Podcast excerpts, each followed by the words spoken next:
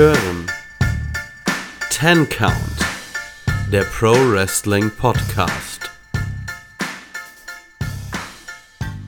Hallo und herzlich willkommen hier beim Ten Count Wrestling Podcast. Wir haben uns hier heute Abend mal wieder zusammengesetzt für unseren Community Podcast. Mein Name ist Keanu, mit an meiner Seite ist einmal wie immer der Kevin. Servus. Und er ist gerade wirklich sehr spontan eingesprungen. Also wir wurden von unserem eigentlichen Gast versetzt. Aber unser jetzt, unser aktueller Gast hat sich dann davon nicht beeindrucken lassen und war innerhalb von fünf bis zehn Minuten bereit zum Podcasten. Also dafür schon mal vielen Dank und großen Respekt. Und danke, dass du hier bist. Der Tobi. Ja, schönen guten Abend freue mich drauf. Wir uns auch. Ähm, klein bisschen Housekeeping, dann geht's auch direkt los. Einmal, ihr findet uns auf Social Media, also den Ten Count Wrestling Podcast, auf Facebook, auf Instagram, auf Twitter. Wenn ihr irgendwie Fragen, Wünsche, Anregungen, irgendwas habt, wenn ihr einfach nur Kevin sagen wollt, äh, dass Markus Stunt ein toller Wrestler ist, dann könnt ihr das äh, dort kundtun. Wagt es nicht. und ja, äh, die dieser Podcast ist ja immer eine Kooperation mit der World Wrestling Fanbase. Das ist eine Gruppe auf Facebook. Der könnt ihr beitreten, dann könnt ihr auch an der Abstimmung für diesen Community Podcast teilnehmen und da gibt es auch viele andere Sachen. Also man kann über alles Mögliche diskutieren. Es gibt auch ein, ich nenne es mal, ist es Fantasy Booking Spiel, ein Simulator, wie auch immer, den der Tobi macht. Und wenn ihr in der World Wrestling Fanbase seid, dann macht auf jeden Fall bei dem Simulatorspiel vom Tobi mit. Ja, gerne, freue mich drauf. Ist immer noch reichlich Platz. ja. Einfach mal reinkommen, durchlesen, mitmachen. Ja, Danke. also meine Matchcard hat der Simulator sehr zerfleddert. Also das, den halte ich auch für sehr inkompetent, ein Match zwischen Ray Phoenix und Penta mit nur einem Stern zu bewerten. Da bin ich, ich bin ja, da immer gut. noch fassungslos. Wenn es so neun Sekunden dauert, was will man da machen? ja. Ist halt ein bisschen Lotterie, wie Lotto spielen halt. Es macht auf jeden Fall trotz alledem Spaß. Gut. Ähm, ich denke, dann können wir auch direkt loslegen. Und zwar natürlich das Thema, das in den letzten Tagen eigentlich seit gut einer Woche äh, so alle Themen dominiert, wo jeder drüber spricht. Die Entlassungen, die es bei der WWE gab. Wir haben, glaube ich, im letzten Community-Podcast oder im vorletzten, ich weiß es schon gar nicht mehr, über die letzte Entlassungswelle gesprochen. Aber dieses Mal, äh, ja, hat es wohl wirklich hochkarätigere Worker getroffen. Und zwar hat die WWE bekannt gegeben, dass entlassen worden sind. Äh, Namen, Namen, Namen, ich und Namen. Äh, Ruby Riot, Murphy, Alistair Black, Braun Strowman und Kevin, helf mir bitte mit dem letzten Namen ähm, Lana und ich meine Santana Garrett auch noch. Genau, Santana Garrett. Ich wusste nur, Garrett ist der Nachname, aber professionell wie ich bin, habe ich mir die Liste natürlich jetzt nicht aufgerufen. Warum auch? Wir machen ja nur einen Podcast darüber. Ähm, ja, auf jeden Fall wurden diese Namen entlassen und das hat natürlich äh, viel für Aufriss gesorgt. Also Gerade natürlich der Name Braun Strowman als wohl ja der größte Star, der da entlassen worden ist. Ich frage jetzt einfach mal, wie habt ihr davon mitbekommen oder Wind bekommen und wie waren eure Reaktionen? Tobi? Äh, ja, durch die World Wrestling Fanbase Gruppe. Da wurde das gepostet. Ich dachte erst, das ist so ein schlechter Witz. Als dann direkt die Quellenangabe wwe.com dabei war, und so habe ich darüber erfahren und da war der Abend dann definitiv gelaufen von der guten Laune her.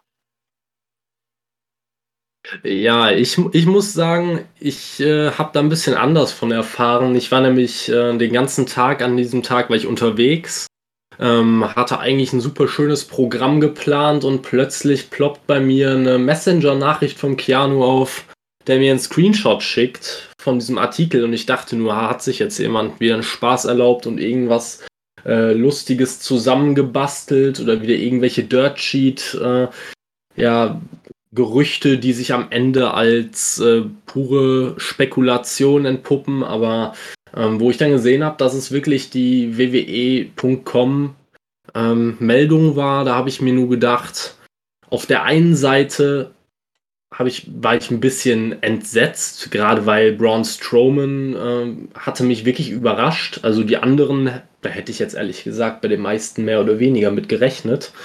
Aber bei Braun Strowman hat es mich wirklich absolut überrascht. Auf der einen Seite tat es mir dann im nächsten Moment für die Worker leid, die entlassen wurden.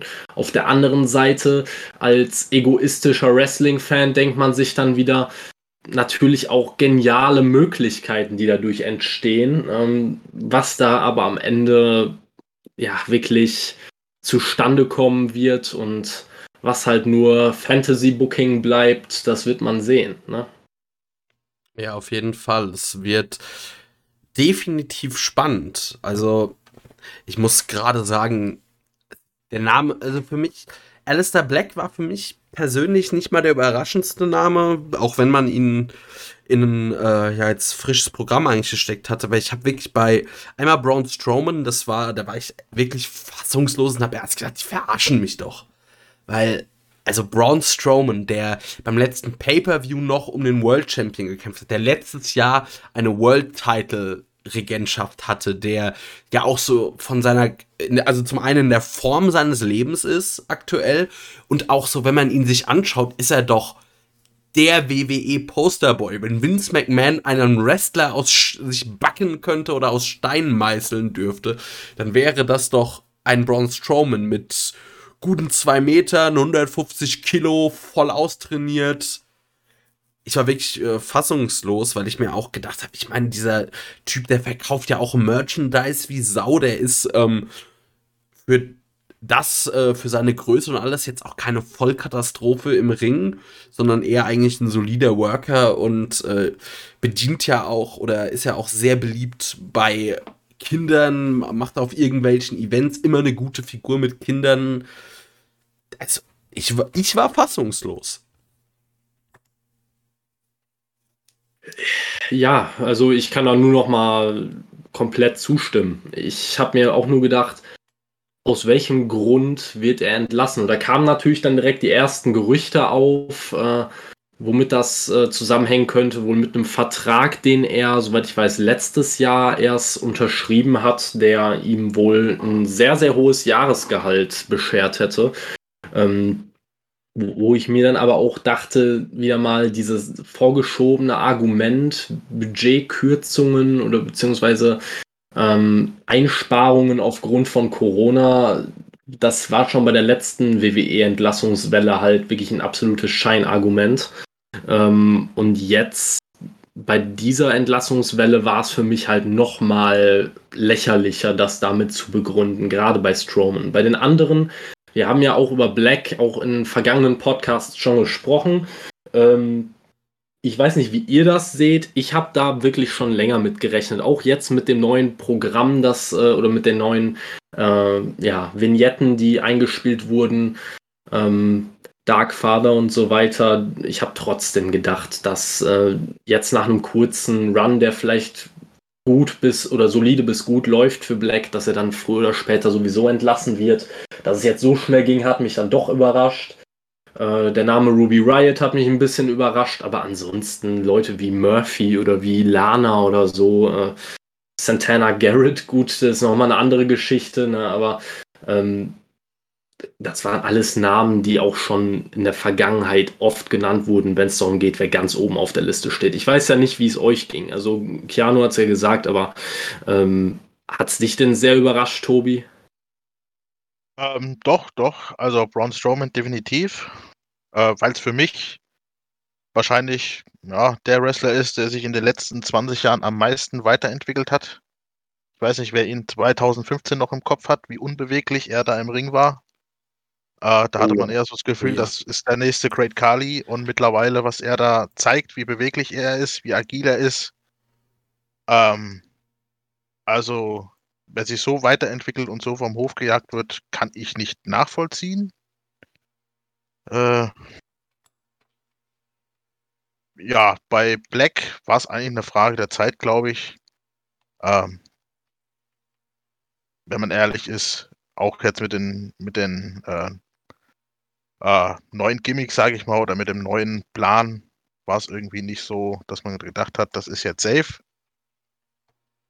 Ähm, ja, was haben wir noch? Ähm, Ruby Riot war für mich schon eher äh, ni- wenig überraschend. Hm. Weil hat eigentlich nach dieser Riot Squad, wo sie noch zu dritt waren, keine Rolle mehr gespielt, bis jetzt auch wieder im Tag-Team.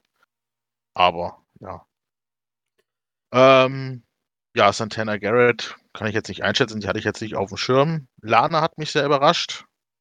Äh, ich weiß nicht, wie es bei euch war, aber es war ja unter anderem so ein Geheimfavorit für einen Rumble-Sieg noch Anfang des Jahres.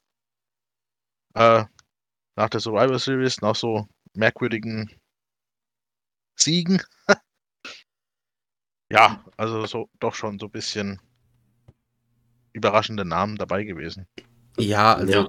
zu Lana kann man vielleicht sagen, also dass man die gehen lässt, wundert mich auch. Jetzt nicht mal, also wir müssen nicht darüber über ihre In-Ring-Skills reden, dass äh, sie wirklich keine gute Workerin ist. Äh, darüber müssen wir nicht reden. Aber einfach aufgrund ihrer schieren Social-Media-Reichweite, die man nutzen kann und auch, äh, ich sag mal, ihrer Social-Media ja, Expertise wundert mich, ist, dass man sie gehen lässt.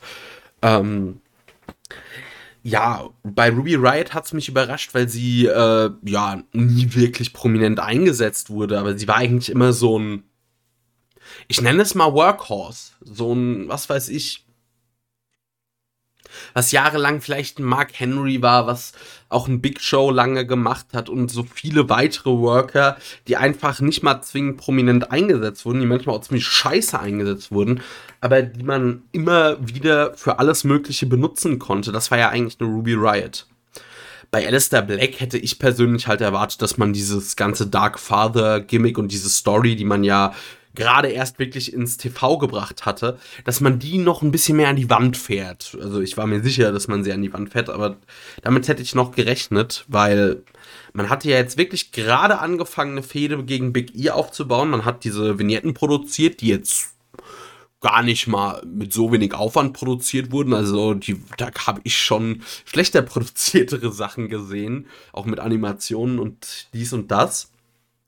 Und dann, ja, lässt man ihn einmal im Fernsehen auftreten und äh, schmeißt ihn raus. Also da war ja auch, ähm, ich weiß nicht, ob jemand von euch den Livestream von Alistair Black gesehen hat, aber er war auch ja komplett überrascht. Also das kam für ihn auch aus dem Nichts. Und Braun Strowman, da muss man vielleicht jetzt noch mal kurz auch äh, sagen, also ja, es wurde alles mit Budgetkürzungen gerechtfertigt, was ich sehr unverständlich finde, weil WWE tatsächlich in Corona-Zeiten einfach ihren, äh, ja, ihren, also ihre Gewinne maximiert hat. Es gab Rekordgewinne, also man, das, man würde ja bei Budgetkürzungen denken, diese Firma muss an allen Ecken und Enden sparen. Nein, muss sie eigentlich nicht. Sie äh, macht Geld wie noch nie. Und Braun Strowman hat ja auch einen Wert. Das ist ja nicht so, dass man einfach nur mal, ich sag mal, den Frühjahrsputz gemacht hat und alles rausschmeißt, für das man keine Verwendung hat, sondern Braun Strowman war ja, wenn er nicht verletzt war, immer präsent. Und wie Tobi ja auch gesagt hat, hat sich Braun Strowman massiv gesteigert in den letzten Jahren. Also 2015 war er wirklich also zum einen ein bisschen speckiger und sehr unbeweglich im Vergleich zu dem, was er mittlerweile abliefert. Ja, würde ich auch an der Stelle, da würde ich auch noch mal einhaken, nämlich ich musste auch unter einigen Beiträgen ähm, zur Entlassung bestimmte Kommentare lesen von einigen Leuten, die ähm, ja einem weismachen wollten, dass Braun Strowman ein schlechter Worker ist. Und da muss ich einfach mal sagen, die Leute, die an dieser Stelle damit argumentiert haben, dass es technisch stärkere Big Men gibt. Und ich glaube, da wurden dann Leute wie äh, Jeff Cobb oder Brian Cage genannt. An dieser Stelle, ich empfehle jedem nur noch mal, weil AEW und New Japan sind einfach ganz andere Welten als WWE. Äh, googelt einfach mal die Leute und vergleicht die Maße mal wirklich, weil Big Guy ist nicht gleich Big Guy. Also Braun Strowman ist gute 25 Zentimeter größer als Jeff Cobb und wiegt 175 oder irgendwas zwischen 157 und 175 Kilo. Da gibt es abweichende Angaben, aber der wiegt gute 20 bis 30, vielleicht sogar 40 Kilo mehr als Brian Cage. Ne? Also wer von dem erwartet, dass er dann, weiß ich nicht, ein äh, Standing Moonsault zeigt, ne, dem ist, glaube ich, auch nicht mehr zu helfen. Es ist ein absolut solider Worker, ein gutes Powerhouse, das sich wirklich, wirklich stark weiterentwickelt hat in den letzten Jahren. Ähm, und ich glaube wirklich, dass jemand wie er, wenn er jetzt sich auch noch ein bisschen mehr vom WWE-Stil entfernen darf, und man hat ihm ja angesehen, dass er wirklich Lust hat, sich in Sachen In-Ring-Fähigkeiten zu entwickeln, dass da noch wirklich etwas kommen kann und dass es sogar noch besser werden kann. Ähm, und dann mit vernünftigem Booking, also vielleicht mal jetzt mal so als verrückter Booking-Vorschlag, einfach mal nicht ein 2,3 Meter drei Monster mit grüner Farbe überschütten und dämlich nennen, dann äh, kann er mit Sicherheit auch mal ein wirklicher, noch größerer Star werden, als er ohnehin schon ist. Ja, da würde ich sogar jetzt mal äh, einhaken. Also sollte er zu AEW gehen, sehe ich tatsächlich sehr gute Matches auch mit Leuten wie Kenny Omega.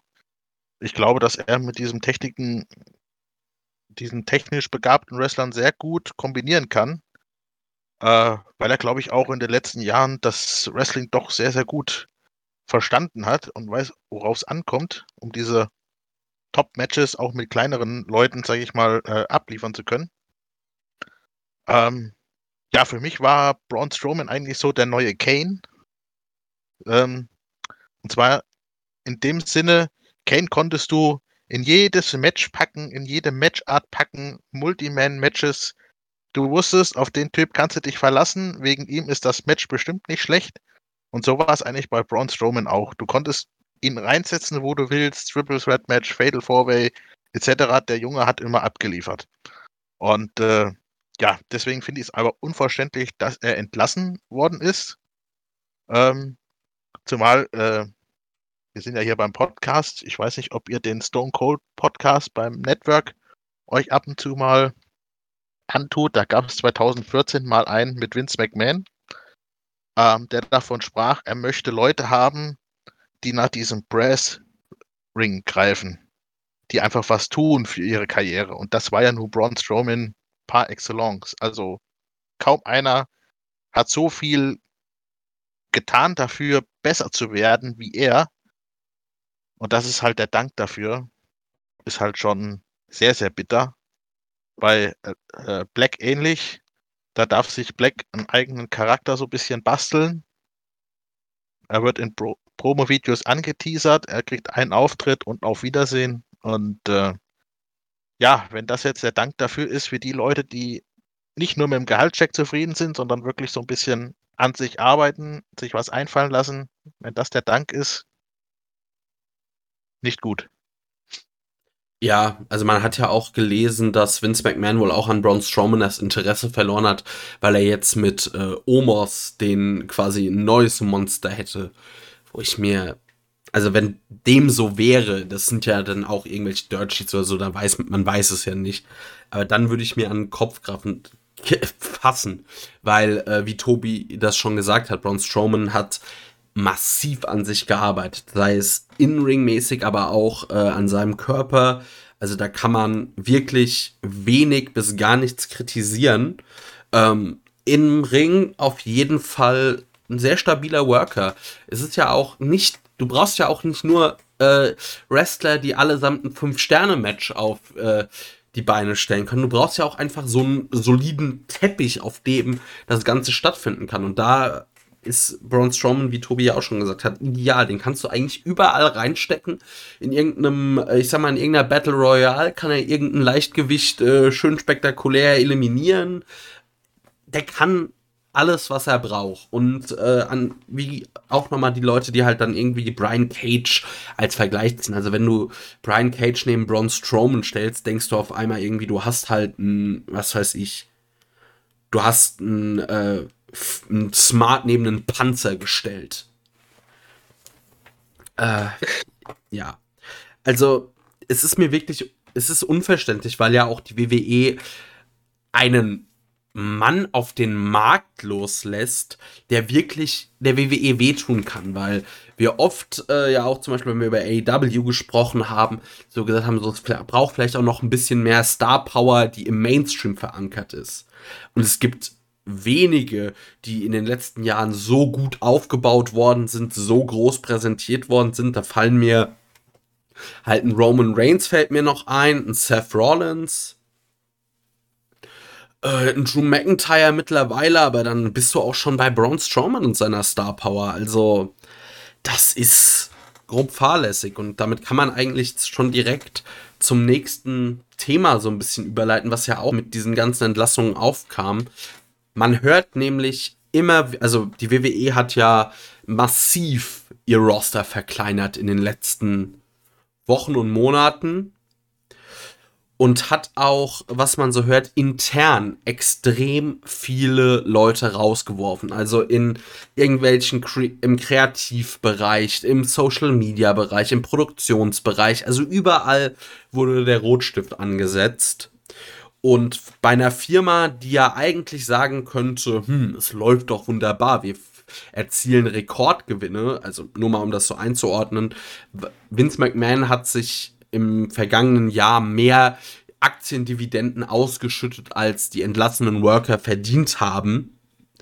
Äh, nur mal um das so ein bisschen einzuordnen. Äh, und dass dann eine Firma aber so krass einspart, da fragt man sich ja, woran liegt das? Weil zum einen lässt ja damit eine Company einfach Talente auf den Markt, sei es auf Worker-Ebene, aber auch auf allen anderen Ebenen. Also ein Videoproducer von der WWE äh, oder jemand, der sich um den Ton bei der WWE kümmert, zum Beispiel, der wird ja mit Kusshand von anderen Promotions genommen, weil er einfach äh, ja über eine gewisse Expertise verfügt. Und da kam dann eben das Gerücht auf, dass WWE eigentlich alle Bilanzen vielleicht aufpoliert und noch besser dastehen lässt, weil vielleicht die, äh, die WWE, ja, oder also Vince McMahon als äh, Hauptanteilseigner und ich, als Chef der WWE vielleicht die WWE verkaufen möchte. Und dahingehend würde es Sinn machen, weil bei ja, solchen Verkäufen natürlich ganz knallhart auf die Bilanzen geguckt wird. Wenn man da dann noch ein bisschen den Gewinn maximiert, kommt da am Ende mehr Geld bei raus für den Verkauf. Jetzt. Also das, das halte ich tatsächlich für ein Gerücht. Also das äh, kann ich mir nicht vorstellen. Das, äh, das halte ich für komplett abwegig, dass die Anteile von Vince McMahon verkauft werden. Also kann ich mir überhaupt nicht vorstellen, weil derjenige ähm, möchte mit Sicherheit nicht ansehen, wie da irgendein anderer in seinem Lebenswerk rumwerkelt. Das will der sich garantiert nicht von außen angucken. Und ich glaube auch, dass da andere Anteilseigner, ich sag mal Tochter, Schwiegersohn, da auch äh, selber Ansprüche haben, da äh, das mal zu übernehmen kann ich mir nicht vorstellen. Ich kann es mir ehrlich gesagt auch nicht vorstellen. Ich glaube einfach, es liegt auch ein bisschen daran, dass wir als Wrestling-Fans natürlich äh, gerade diejenigen, die in den letzten Jahrzehnten äh, diverse Schlagzeilen über Vince McMahon gelesen haben. Wir haben alle dieses dieses Bild von Vince McMahon als denjenigen im Kopf, der einfach nicht von seinem Lebenswerk, von seinem Baby der WWE zurücktreten kann, einen Schritt zurückgehen kann und er kann noch nicht mal die größten, den größten Teil der Verantwortung an Leute abtreten, die in seinem direkten Umfeld sind. Wir reden seit Jahren davon, dass Triple H möglicherweise äh, der große äh, Retter und Held der WWE in Sachen äh, kreativer Ausrichtung werden könnte. Äh, bis heute ist es noch immer nicht passiert. Und ich sehe einfach nicht, dass Vince McMahon diese Verantwortung abgibt. Auch wenn ich mir sicher bin, dass Vince McMahon eine Sache, nämlich Geld, unfassbar gerne mag, ähm, denke ich, dass ihm das Wrestling insgesamt, das ganze Wrestling-Business dann doch ein bisschen zu sehr am Herzen liegt, ähm, als dass er da sich komplett rausziehen könnte. Zumal es ja auch äh, vermutlich bessere Möglichkeiten dafür gegeben hätte, die vielleicht für ihn auch selber mehr Sinn gemacht hätten.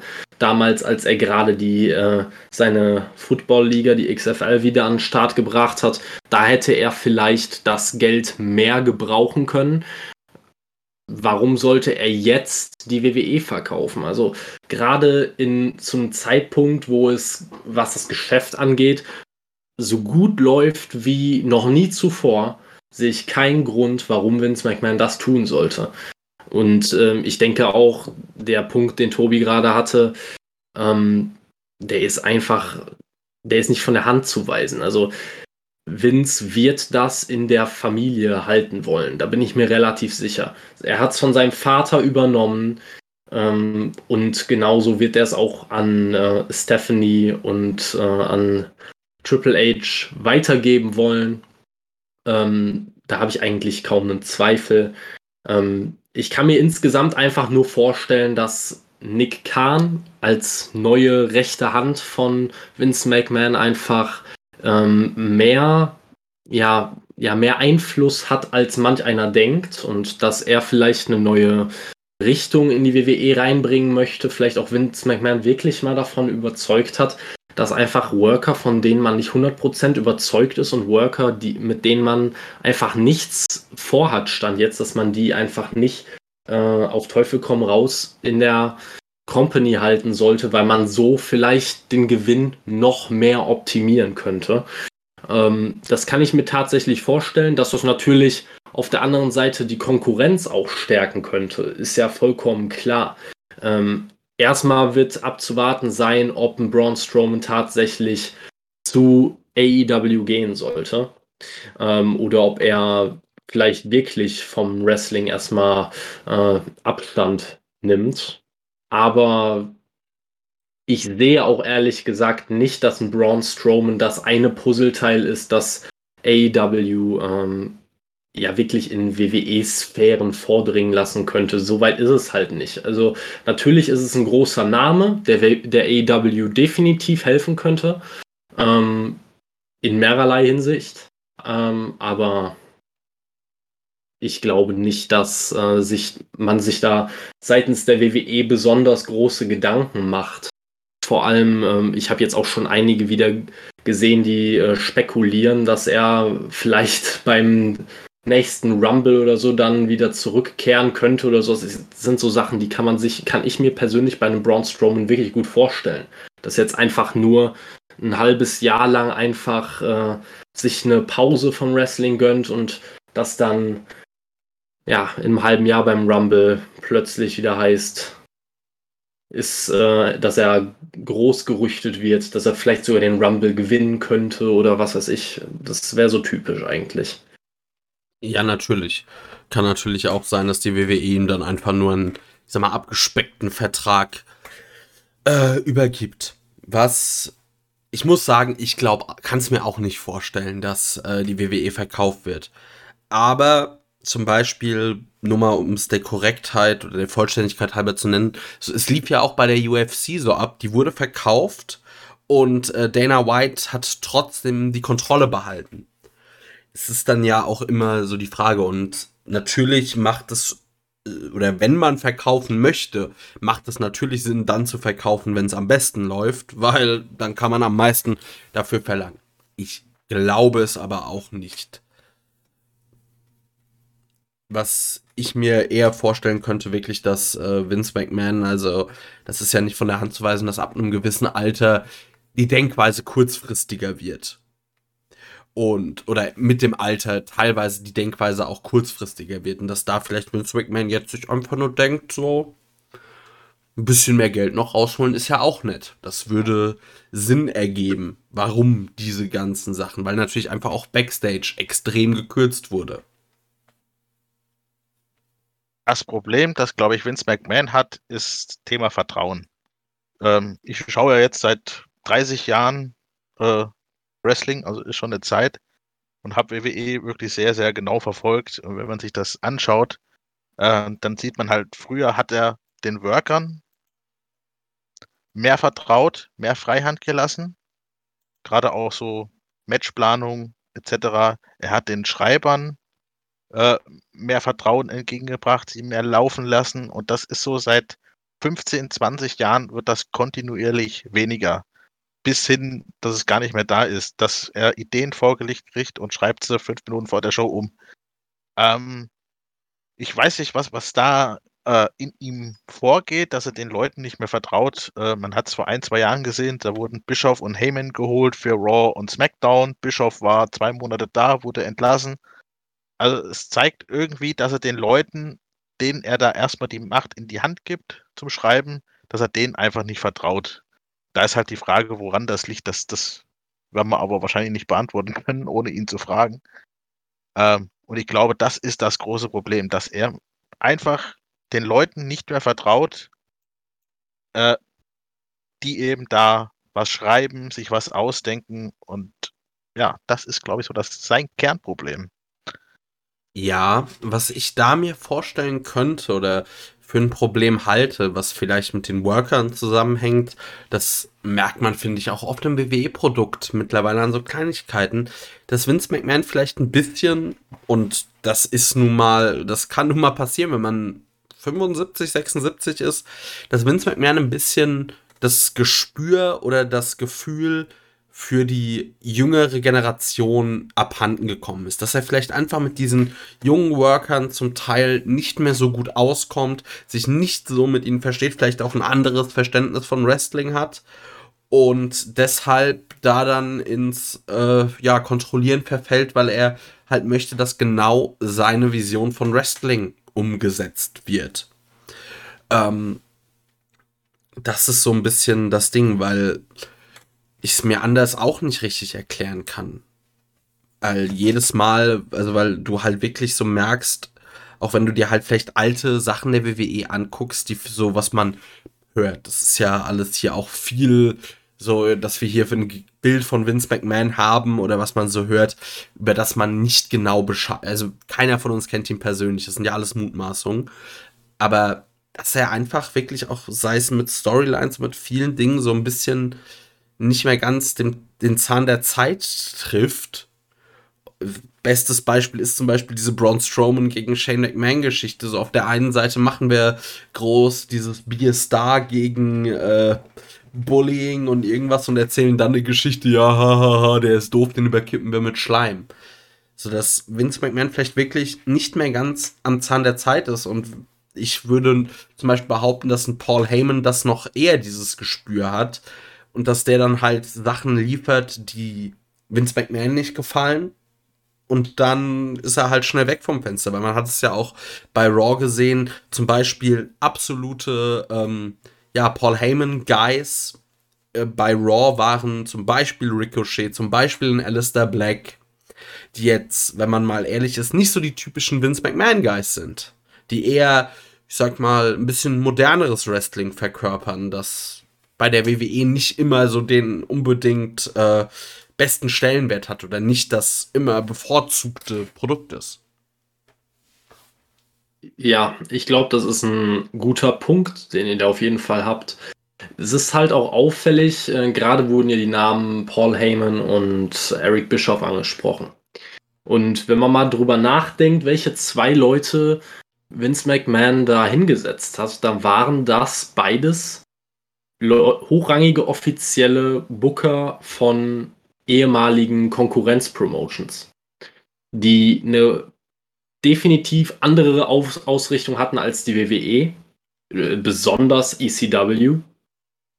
Und dann ist es halt ab einem gewissen Punkt wahrscheinlich wirklich Engstirnigkeit auf der Seite von Vince, der sich halt, der wirklich seine, ja, seine Denkweise in der Art und Weise, wie er sich Wrestling vorstellt, oder besser gesagt, wie er sich Sports Entertainment vorstellt, hat sich einfach wirklich in den letzten Jahrzehnten überhaupt nicht mehr geändert. Und auch wenn dann zwischendurch, ich meine, SmackDown hatte ja sogar einen, auch einen deutlichen Anstieg an äh, Zuschauerschaft zu der Zeit, wo die beiden damals ähm, damals äh, ja ins Amt gekommen sind. Selbst so etwas hat nicht dafür gesorgt, dass Vince McMahon diesen Leuten vertraut hat. Jetzt kann man sich natürlich irgendwo fragen, was äh, muss jemand denn liefern oder was muss jemand denn können, damit Vince McMahon einem vertraut ich glaube, irgendwann kommt man halt zu dem traurigen Schluss, dass man wirklich einfach nur ein Ja-Sager sein muss, der genau die gleiche Meinung wie er hat. Ansonsten vertraut er einem einfach nicht. Ich weiß nicht, ob dann irgendwann mal äh, Leute mit einer sehr äh, starken Oldschool-Wrestling-Einstellung äh, verpflichtet werden müssen. Ich warte quasi nur, nur noch auf den Tag, an dem Jim Cornette wieder da reintanzt. Ähm, Ja, das äh, wird dann auf jeden Fall spannend. Aber ich würde da tatsächlich ein bisschen äh, widersprechen. Ähm, vielleicht erstmal so ein kleiner, äh, kleine Randnotiz, weil du vorhin Triple H äh, angesprochen hast mit dem, ich sag Staffelstab übergeben. Das ist ja auch schon, äh, ich weiß nicht, das war glaube ich Anfang des Jahres, irgendwann im Frühjahr, wo es einen Artikel gab, dass äh, Vince McMahon Shawn Michaels bei NXT mehr Gehör schenkt als Triple H, der da eigentlich das Sagen hat. Das spricht ja auch schon ähm, eigentlich Bände, wenn du demjenigen weniger vertraust, der NXT leitet, als dem NXT und, und den NXT-Trainer da mehr zuhörst und mehr Ideen von ihm umsetzt. Oder wie auch immer, ne? Das, das, das ist schon äh, sehr bemerkenswert. Wo ich dir widersprechen würde, ist, äh, ich finde gerade, dass Vince McMahon nicht ähm, an der Idee oder an dem Konzept festhält, was, äh, was früher da war, sondern ich finde, dass er von diesem Erfolgsrezept, was die WWE eigentlich immer hatte, dass er davon komplett abgewichen ist. Und alles, was eigentlich diesen Erfolg ausgemacht hat, hat er so ein bisschen über Bord geschmissen. Ähm, das, das fängt an, dass es eigentlich äh, gar keine Chopper-Matches mehr gibt. Klar, muss keine Raw-Sendung voll mit Chopper-Matches sein, aber so immer mal wieder dazwischen, um einfach auch Talente zu schützen, ähm, die man pusht. Ähm, fehlt das schon. Braun Strowman, Nia Jax zum Beispiel, hat das 2016 sehr geholfen, dass es Chopper-Matches gab. Ein Ryback hat davon 2012 profitiert. Dann gibt es zum Beispiel äh, das Thema, wie baue ich eine TV-Show auf? Das ist komplett anders wie früher. Ähm, früher hattest du eingeschaltet bei Raw und du musstest eigentlich dranbleiben, weil zu jeder Zeit irgendwas Verrücktes passieren kann. Heute hast du die Schablone, die ist bei jeder Raw und SmackDown gleich. Es wird ein Kapitel nach dem anderen abgefrühstückt. Und äh, du weißt, wenn die Damen vorbei sind, kommt das nächste, dann kommt wieder das nächste. Aber so, dass dazwischen irgendwas mal Spannendes passiert, ist nicht mehr.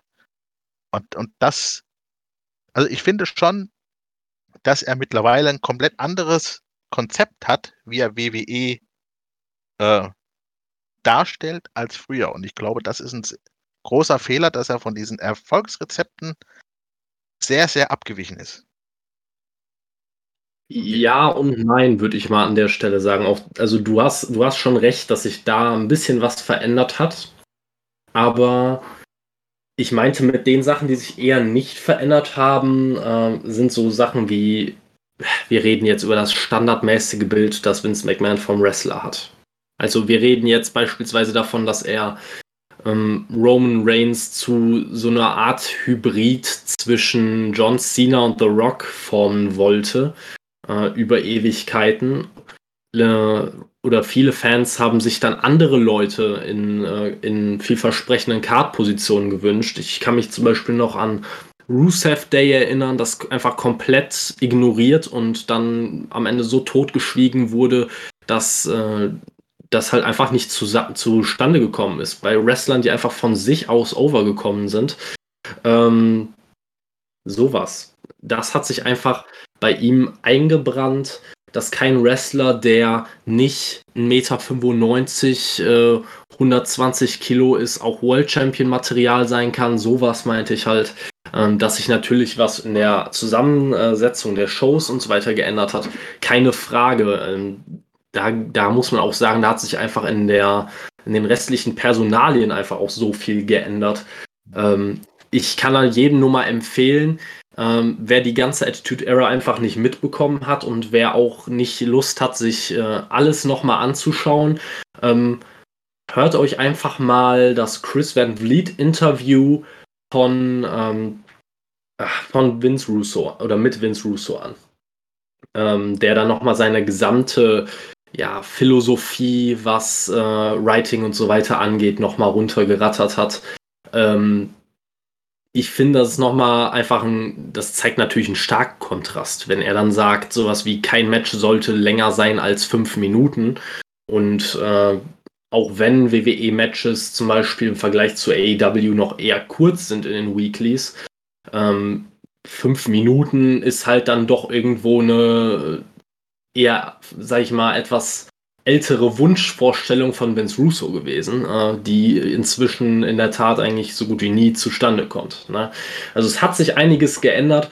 Nur diese Engstirnigkeit, was die Personalauswahl angeht, die äh, hat sich halt nicht geändert. Also, dass man Daniel Bryan einen World Title Run bekommen hat, das ist eine der wenigen Ausnahmen von dieser Regel. Wir reden ja auch beispielsweise über Alistair Black, jemand, bei dem sich eigentlich jeder, der seinen NXT-Title-Run mitbekommen hat, seinen gesamten NXT-Run, da waren sich alle einig, dass das ein Main-Eventer sein muss in den nächsten paar Jahren. Und ja, das Gegenteil ist passiert. Er hat quasi das äh, Ty Dillinger-Treatment bekommen. Ne? Und das als ehemaliger NXT-Champ. Fragt sich einer warum? Schau ihn dir an. Schau dir an, wie Vince McMahon pusht. Dann weißt du, wo das Problem dabei lag. Ne? Ja, da kommen wir eigentlich auch auf so ein Ding zurück, was ja, ich bei Vince McMahon auch dann irgendwie problematisch finde oder bei der WWE. Ich meine, Vince McMahon, alles in allem ist er, er ist ein Geschäftsmann und er verkauft etwas. Er verkauft jetzt keine physische Ware in dem Sinne, also das macht er auch, aber das Wichtigste, was er verkauft, ist ja sein Produkt, dass, dass die Leute schauen. Und er muss ja dieses Produkt den Leuten attraktiv machen was Vince McMahon überhaupt nicht mehr macht, oder die WWE seit Jahren nicht mehr macht, eigentlich den Fans das zu geben, was sie wollen. Du hast ja beim Wrestling sogar noch das Schöne, wenn du Fans in der Halle hast, im Normalfall, die geben ja sogar verbal wieder, was sie möchten. Und man muss wirklich kein Marktforschungsguru sein, um so manche Entscheidungen äh, kritisch zu sehen. Natürlich kann man sagen, hier die und die Entscheidung, die muss jetzt getroffen werden. Man muss vielleicht auch mal, man kann nicht immer nur einen Babyface-Champion nach dem anderen haben. Man braucht auch mal Heels. Aber zum Beispiel, was man mit Roman Reigns gemacht hat, das ist dann ja über alle Maße hinaus wirklich äh, etwas gemacht. Also man hat ein Produkt geschaffen, was die Kern, ja, Zuschauer oder deine Kernkunden nicht möchten dann musst du dich hinterfragen. Es ist ja genauso, bei der WWE waren wohl viele sehr glücklich mit dem Thunderdome und zwar deshalb, weil sie dann einfach die Fanreaktionen einblenden können, die sie wollen. Und da merkst du doch, da ist ein Denkfehler.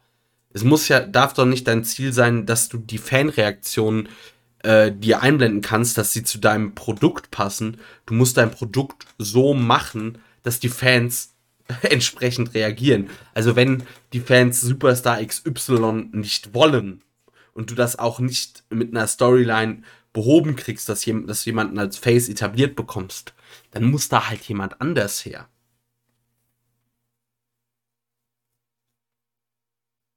Ich gebe das Wort gerne an euch weiter. Ja, ja ich äh, überlege gerade, ich finde eher so ein, äh, ich finde eigentlich so eine Zwischenlösung besser. Äh, ich glaube, du kannst das jetzt nicht nur an den Fanreaktionen äh, festmachen, wem du da jetzt, sag ich mal, zum, zum Face der WWE machst, sondern es muss halt so, ähm, so ein Zusammenspiel sein. Was wollen die Fans und wer zeigt halt auch dementsprechend ähm, sage ich mal, im, im Backstage-Bereich, was wir alle nicht sehen, Leistung. Also da wird es sicherlich einige geben, die sind zufrieden damit, einmal im Monat ihren Gehaltscheck zu kriegen. Und da wird es andere geben, die eben, was weiß ich, die ersten sind, die morgens kommen, die letzten sind, die abends gehen, so ungefähr, ja. Die einfach mehr tun, um ihren Charakter zu entwickeln, als andere. Und da muss es halt so einen Zwischenweg geben, ne? Ähm, ähm, also natürlich musst du auf Leute setzen, die das Publikum sehen will, aber du brauchst halt auch diesen Kontrast. Leute, die das Publikum eben nicht sehen will, die gehasst werden. Du brauchst ja dieses Good Guy, Bad Guy, dieses Gut gegen Böse irgendwo. Ähm, von daher würde ich jetzt nicht ganz zustimmen. Also du brauchst sowohl das eine als auch das andere, finde ich. Äh, das, da gebe ich dir vollkommen recht. Was mein Punkt eher war, ich meine, zum Beispiel bei, also ich bringe jetzt mal ein ganz prominentes Beispiel, Roman Reigns gegen Brock Lesnar. Ähm, da hattest du ja nicht Good Guy gegen Good Guy, sondern du hattest Bad Guy gegen Bad Guy. Auch wenn der eine eigentlich ein Good Guy sein sollte, hat das halt nicht funktioniert, was einfach daran lag, du wolltest ihn als Good Guy etablieren und es war dir egal, ob die Fans das jetzt gut finden oder nicht. Das war mein Punkt. Also, dass mhm. man natürlich ich möchte gar nicht äh, sagen, man muss immer auf die Fans hören und es darf nur Face geben, das, funkt, das funktioniert hinten und vorne nicht. Aber zumindest solltest du vielleicht oder sollte man auch die Fans berücksichtigen. Also das, ich meine, man muss sich mal überlegen, dass es ja mehr oder weniger ein Krieg war, dass Daniel Bryan es mal geschafft hat, diesen großen WrestleMania-Moment zu haben und dass Vince McMahon das eigentlich partout nicht wollte. Vollkommen, da stimme ich vollkommen überein. Zumal man ja auch sagen muss, ähm, dieses Zusammenspiel von Gut und Böse, dieses Zusammenspiel davon, dass manche Leute gehasst und manche Leute einfach bejubelt werden, das funktioniert natürlich, aber was die WWE auch in der Vergangenheit oft gemacht hat, war einfach, ähm, wenn zum Beispiel Roman Reigns negative Reaktionen gezogen hat, einfach die Fans runterzupegeln oder künstliche positive Reaktionen quasi einzuspielen, damit Roman Reigns besser wegkommt. Und so hat man ja nicht mal wirklich auf organische Art und Weise halt das genutzt, was halt da war und versucht damit zu arbeiten, sondern man hat wirklich versucht, den Leut die Leute zu manipulieren. Die Leute wirklich in eine, in eine, auf eine Weise in, ja, wie soll man es sagen, einfach die Meinung von Vince McMahon und dem, und dem Kreativteam einfach aufzuzwingen.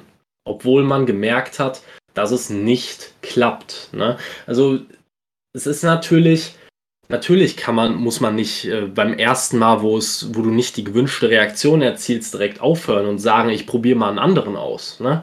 Aber mit Roman Reigns hat man es ja wirklich über Jahre hinweg versucht. Und das war wirklich äh, eines der, das ist, glaube ich, das größte Extrembeispiel, das einem in, jetzt äh, im Zusammenhang mit der WWE einfallen kann, stand jetzt. Ähm, aber ich finde es auch interessant, wie wir jetzt gerade quasi ähm, von dem Verkaufsthema jetzt schon fließend drin sind in diesem Thema, was Raw und SmackDown besser machen können oder sollten, damit die Shows besser werden.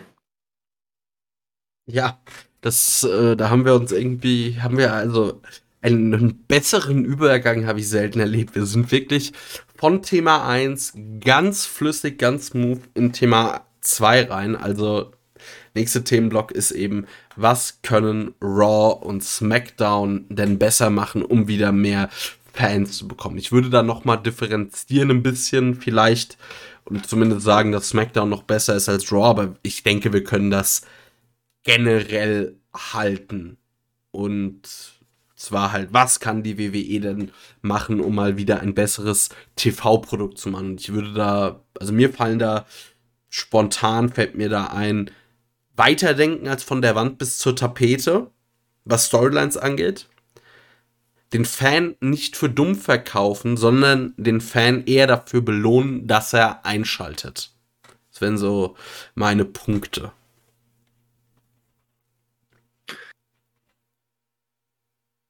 Ja, ich ja. mal den Vortritt. ja gut, äh, also ich glaube, das sind Sachen, die braucht man gar nicht großartig diskutieren. Also das ist, äh, dieses kurzfristige Umdenken von Woche zu Woche und was ja auch Tobi dann vorhin angesprochen hat, dass dann kurz, kurzfristig vor der Show teilweise ganze Skripte umgeschrieben werden, Sachen umgeplant werden, die vorher ganz anders, so ganz anders gedacht waren. Das hilft natürlich niemandem, weil man dann einfach dauerhaft so in, in, einem Modus der Improvis Improvisation drin ist und irgendwann an irgendeinem bestimmten Punkt passt es einfach nicht mehr zusammen. Deswegen plant man Storylines über Monate hinweg. Oder zumindest mal über Wochen. Nicht nur über eine Woche. Ne? Wochen bis Monate. Manche ziehen sich sogar über mehrere Jahre oder werden dann wieder reaktiviert. Das, sowas sieht man einfach bei der WWE viel zu selten.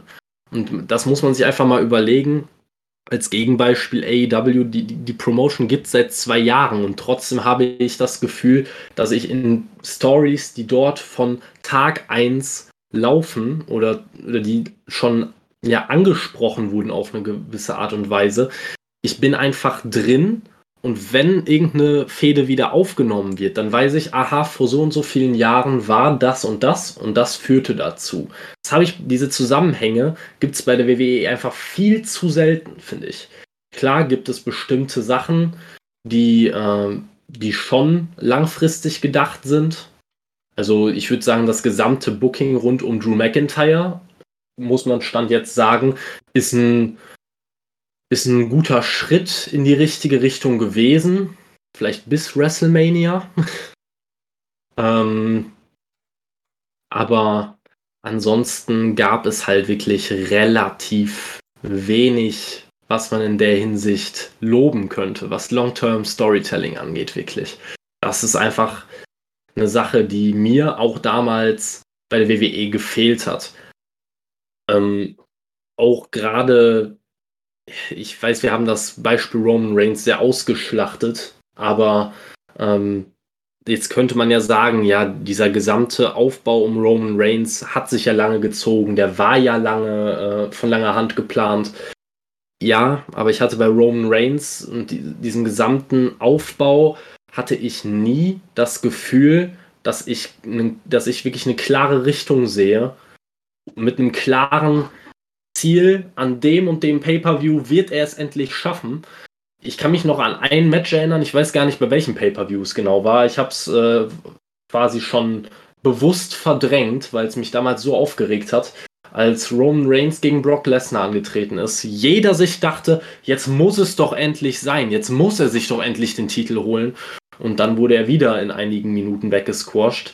Ähm, da war keine klare Linie zu erkennen. Das zieht sich seit Jahren eigentlich durchs Produkt und das muss sich einfach wieder verbessern.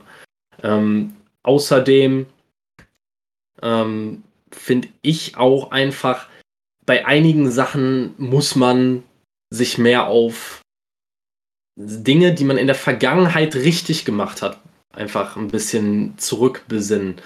Tobi hat es ja schon gesagt, die WWE hat mal in der Vergangenheit wahnsinnig gute Produkte abgeliefert.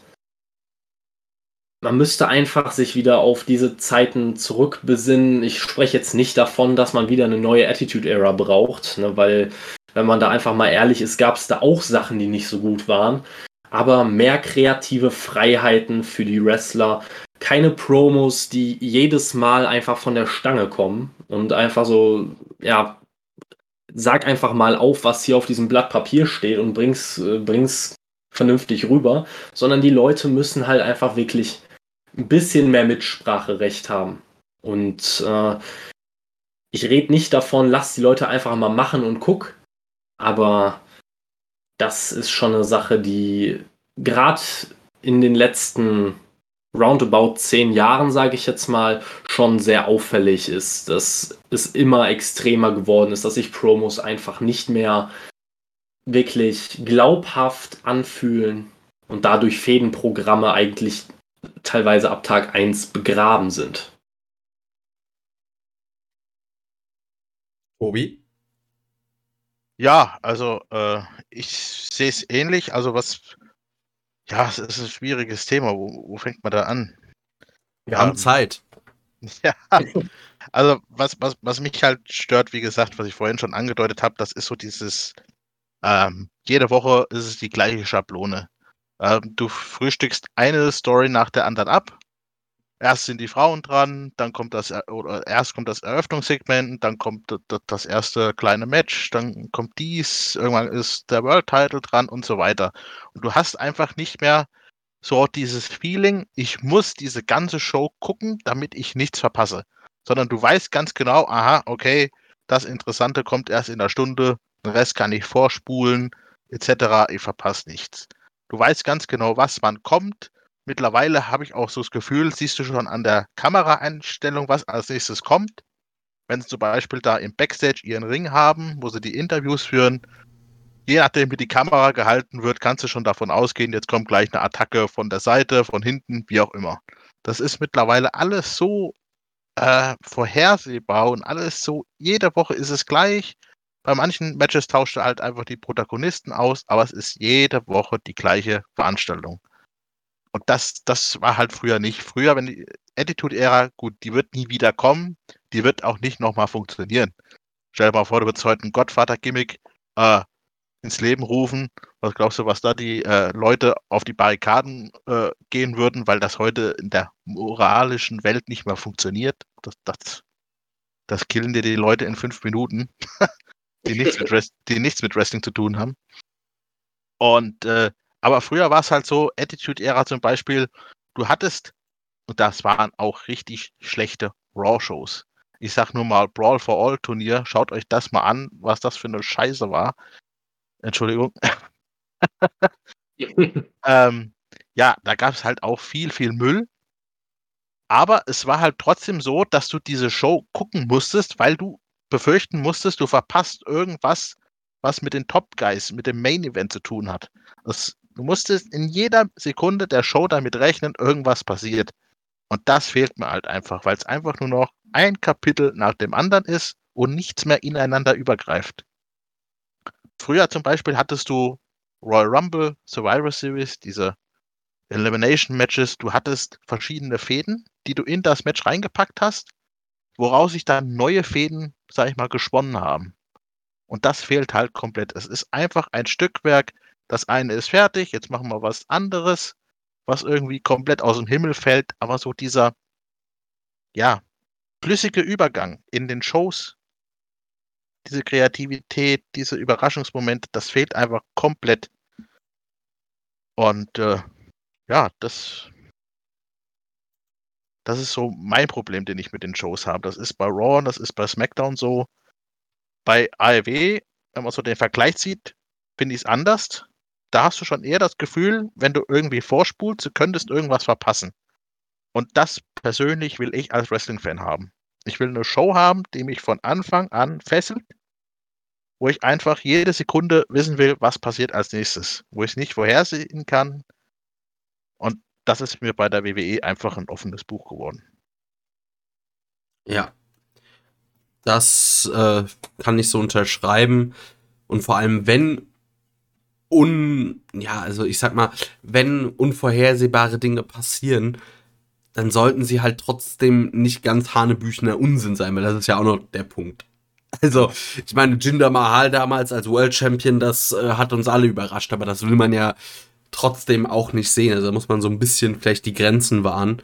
Aber da gebe ich dir recht. Du weißt bei der WWE auch, keine Ahnung, wenn du jetzt wirklich mal ein Match hast, ähm, wo zwei Topstars gegeneinander antreten bei einer Raw-Ausgabe. Also ich sag mal, was weiß ich, äh, komplett zufällig, äh, und ohne, ohne irgendeinen Story-Zusammenhang, aber du würdest jetzt, sagen wir, oder bei SmackDown, du würdest Seth Rollins gegen Roman Reigns stellen, dann garantiere ich dir, ich garantiere es dir, dass es kein cleanes Finish geben würde, sondern irgendein DQ oder Count-Out-Finish. 100 Prozent. Es ist, passiert nämlich immer. Ich finde es halt auch interessant, äh, dass halt ich habe natürlich vorhin jetzt gesagt, und das können, da kann man sich jetzt drauf, dran aufhängen. Ich habe früher, ich habe ja gerade eben gesagt, man sollte sich vielleicht ein bisschen auf Sachen äh, fokussieren, die man früher schon richtig gemacht hat. Ähm, was ich aber auch finde, ist, dass es einfach diese richtig innovativen Gimmicks, die natürlich irgendwo vielleicht ein bisschen von der Vergangenheit äh, beeinflusst sind, aber sich trotzdem neu anfühlen. Irgendwie sterben die gefühlt ein bisschen aus. Also, wenn man jetzt zu NXT guckt, ähm, der Mann wurde vor kurzem, wobei ich bin mir gar nicht sicher, ob er inzwischen offiziell entlassen wurde, der Velveteen Dream auf jeden ja, Fall. wurde offiziell entlassen. Ja, gut, da haben wir noch, glaube ich. Auf jeden Fall der Velveteen Dream war ein perfektes Beispiel, ein sehr innovatives Gimmick. Äh, vielleicht ja, in manchen Sachen, weiß ich nicht, kamen bei mir leicht Macho Man-Vibes rüber, aber deutlich abgeändert. Ähm, einfach etwas komplett anderes, was man so Stand jetzt nicht im Roster hat. An sowas muss man einfach mehr arbeiten, ne? weil ganz, ganz viele Leute ähm, haben keine wirklichen Gimmicks mehr. Ich finde, Gimmicks machen das Wrestling erst wirklich aus. Ich meine, klar, es gibt auch Gimmicks, die, mit denen ich persönlich nichts anfangen kann. Jeder, der sich regelmäßig unsere AEW-Reviews anhört, der weiß, wie sehr ich äh, Orange Cassidy vergöttere. Nicht.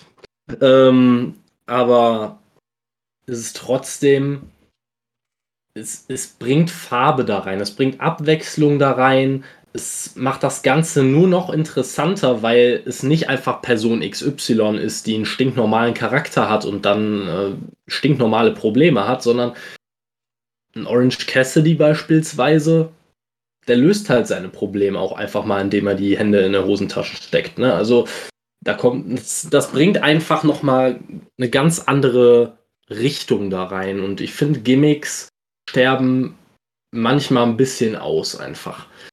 Ähm, gerade im WWE Main Roster habe ich ganz oft das Gefühl, da wird einfach Person XY aus dem Indie-Bereich für zwei Jahre bei NXT geparkt, kommt hoch, hat kein Gimmick, äh, man hat keinen Plan, was man mit dieser Person machen soll. Und dann in zwei, drei weiteren Jahren sind sie dann weg. Und das ist halt einfach schon ein Problem, finde ich. Ja, das sehe ich ähnlich was ich auch ein Problem sehe, man, man hat ja schon ein bisschen vom Performance Center, bestimmt jeder, der hier zuhört, schon mal was gehört. Da wird ja jeder tatsächlich auch äh, geschult, auftreten im Ring, dieser Entertainment-Faktor, Mikrofon-Skills und so weiter. Und ich finde, auch das ist schon ein falscher Ansatz. Du kannst dich von jedem erwarten, dass er ein The Rock, ein Steve Austin am Mikrofon ist ähm, sondern du müsstest eigentlich viel mehr mit ehemaligen Wrestlern arbeiten, die du als Manager einsetzt, die eben reden können und die eben diese Schwäche von Top-Wrestlern, die einfach aber nicht diesen Charakter haben oder nicht dieses Talent haben am Mikrofon, um dieses aufzufangen, um die interessant zu machen, wie es eben früher war, ja, zum Beispiel. Oder wie es halt auch bei äh, ALW derzeit gemacht wird, wo einfach äh, Altstars sehr clever eingesetzt werden. Und zwar in dem Sinne, dass die jungen Leute davon lernen können. Oder bestes Beispiel jetzt NXT, Ted DiBiase.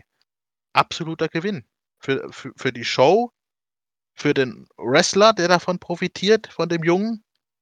Eine absolute Win-Win-Situation. Und sowas müsstest du viel mehr machen, um eben bei Leuten, die wirklich richtig gut im Ring sind, mit denen du was machen könntest, äh, stell den vernünftigen Manager an die Seite und das läuft. Und auch das wird irgendwie komplett fallen gelassen. Im Gegenteil, die Altstars werden der Lächerlichkeit preisgegeben. Man schaue sich nur mal die letzten paar Legendenshows an. Das ist einfach nur noch zum Fremdschämen. Bin ich ganz ehrlich, wie da mit den Leuten umgegangen wird, die da zig Jahre lang gute Arbeit geleistet haben. Äh, und AEW nimmt sie mit Kusshand weil sie auf diesen Erfahrungsschatz einfach Wert legen. Und ich glaube, das ist ein großer, großer Nachteil, den WWE hat, dass er einfach nicht mehr den jungen Leuten Erfahrung an die Seite stellt. Und zwar in den Shows. Performance Center hin oder her, klar gibt es da die Erfahrung, aber das nützt nichts, wenn es nicht auch am Ring ist. Ja. Oder nah am Produkt dran. Und das ist für mich auch ein Kernproblem, warum diese Gimmicks gar nicht mehr zum Vorschein kommen. weil sich die Leute nicht mehr entfalten können. Sie haben eine Schwäche. Meistens ist es das Mikrofon oder der Charakter und daran scheitern sie, weil kein Gegengewicht da ist, ein Manager, der das auffängt. Definitiv. Und generell versucht man, glaube ich, bei der WWE ein bisschen zu sehr Wrestler auch in gewisse Schablonen zu pressen. Ja. Das äh, kommt ja auch schon aus diesem Performance Center Ding raus. Also weil zum Beispiel mein liebstes Beispiel ist, dass ein Keith Lee nochmal ins Performance Center musste, damit er lernt, wie ein Big Man im Main Roster bei der WWE zu wresteln hat, wo man sich wirklich ja, wo sich ja alle an den Kopf gefasst haben, weil ob man jetzt Keith Lee mag oder nicht, es ist ja egal, aber Keith Lees größte Stärke war, dass er eben Big Man ist, aber halt wresteln kann wie ein was weiß ich, also nicht Leichtgewicht, aber auf jeden Fall, als würde er bestimmt 40 Kilo Minimum weniger wiegen. Und das war ja eine seiner ganz großen Stärken. Und das ist was, das ich nicht verstehe und wo ich dann vielleicht auch sehr viel ähm, sehe, wo sich bei der WWE was ändern muss. Es gibt Leute, die können durch dieses System wandern und werden zu großen Stars, wie zum Beispiel einem Braun Strowman. Es gibt aber auch Leute, die einfach dadurch auf der Strecke bleiben. Mein liebstes Beispiel ist eine Ty Conti bei der AEW, die ähm, ja in diesem NXT Pool oder Performance Center Pool drin war, dort auf jeden Fall durch das Raster gefallen ist und auch als sie bei der AEW debütiert ist, wirklich nicht sonderlich gut war, aber dort wohl einfach die richtigen Trainer an die Seite gestellt bekommen hat oder auf jeden Fall mehr individuell auf sie eingegangen wurde. Und mittlerweile ist sie eine verdammt gute Workerin geworden. Und das ist vielleicht auch so ein Problem, dass bei der WWE natürlich, weil man, man hat natürlich auch den Luxus, man kriegt halt jeden so ungefähr, dass man da halt auch eher so bei dieser Make, so eine Make-or-Break-Mentalität hat. Das kann natürlich äh, große Stars hervorbringen, kann dir aber auch viele Leute, ja, zerstören, mit denen du eigentlich gut was hättest anfangen können, wenn du mehr auf sie eingegangen wärst.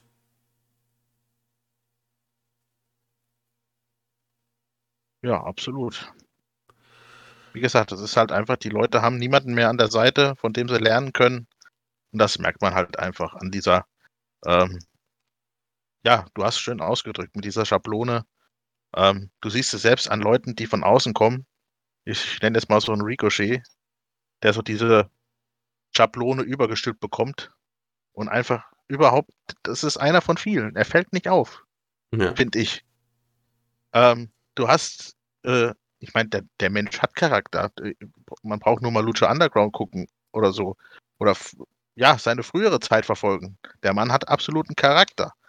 Ähm, bei WWE siehst du den Charakter nicht mehr. Da siehst du einen, der im Ring steht, ein paar äh, äh, äh, Flips macht, der im Ring umherspringt. Mehr siehst du nicht bei WWE von ihm. Und das ist halt, ja, weil eben so dieses Schablon, in diese Schablone reinpressen. Das ist definitiv auch ein großes Problem. Kevin. Ja, aber das, das, ja, ja, ich bin noch da. Also, ja, das Problem hat man ja ganz, ganz oft einfach. Also, ich, äh, gerade bei jetzt typischen, ich nenne sie jetzt Indie-Guys, ich weiß, sie sind nicht, nicht alle kamen von Indie-Promotions, einige kamen von größeren Promotions wie äh, Ring of Honor, Impact Wrestling ähm, oder auch aus Japan, New Japan Pro Wrestling und Co. Na, aber diese typischen ich sag mal, flippy Indie-Guys haben einfach in der WWE ein Ablaufdatum, das nicht besonders weit in der Zukunft liegt, sag ich mal. Also bei der WWE habe ich oft das Gefühl, dass man auf Krampf Nachfolger sucht für beispielsweise einen Rey Mysterio oder man sucht bis heute einen neuen Eddie Guerrero.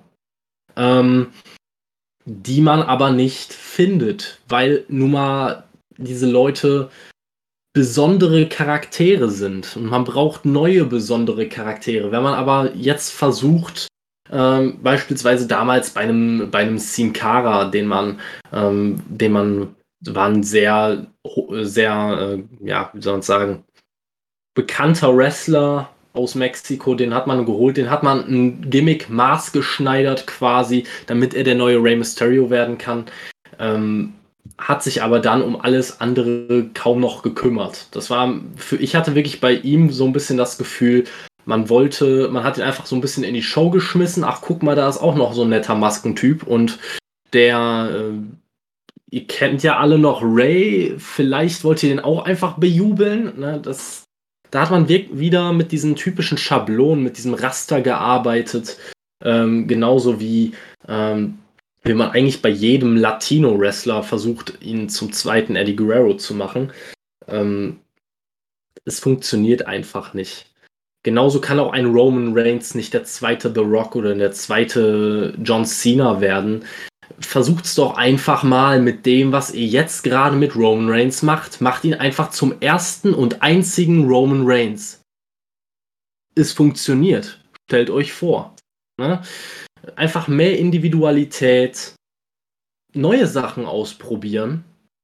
Und wenn man nur Kleinigkeiten verändert, na, ne, aber wenn es sich einfach zu sehr nach Schema F anfühlt, dann kann das in, im Regelfall kaum funktionieren. Ja. Also mir fällt auch in den letzten Jahren kaum ein Wrestler ein, bei der wirklich, also der schon als Star vielleicht kam zur WWE und richtig gezündet hat. Außer vielleicht noch AJ Styles, der vielleicht dann einfach so gut ist, dass er das, dass das alles egal ist. Aber sonst auch viele große Stars aus den Indies, wo du oft merkst, hm, so, gut, ist natürlich auch eine Frage des Anspruchs, aber irgendwie der Großteil, es funktioniert nicht oder nicht so gut, wie es vielleicht könnte, wenn du den Leuten einfach ein bisschen mehr Freiheiten lässt und nicht immer versuchst, Schema F zu bedienen. Ja, ich glaube ja. sogar, dass AJ der Einzige ist. Also. Ja. Also ich würde jetzt mal, wenn man Drew McIntyre außen vor lässt, der natürlich schon vorher bei der WWE war, ähm, würde ich tatsächlich auch sagen, dass AJ jetzt der einzige ist, der mir einfällt, der wirklich vollends gezündet hat. Man hat ja selbst, selbst Nakamura, der ein riesiger Name in Japan war, den hat man ja wirklich vollends an die Wand gefahren. Samoa Joe. Ebenfalls.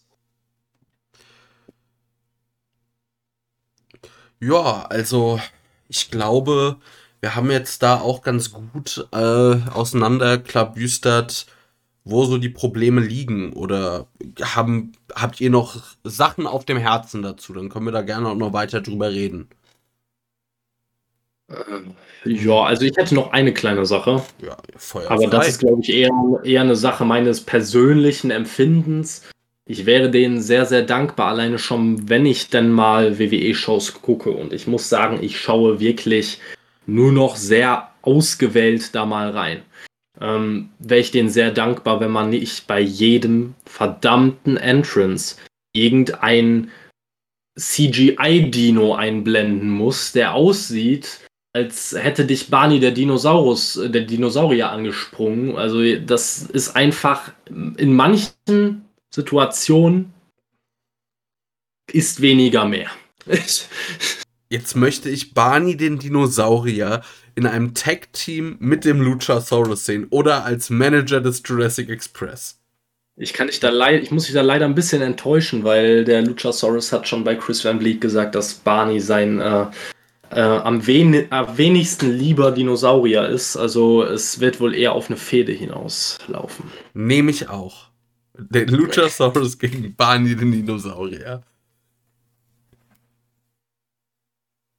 Book it, Vince. Hol beide. bitte nicht. Also der Luchasaurus und der Jungle Boy, das sind so, glaube ich, das sind die Idealbeispiele, wenn die zur WWE kommen würden. Das, das würde so scheppernd an die Wand fahren. Ich stelle ja, mir gerade sehr, sehr peinliche Promos und Segmente vor.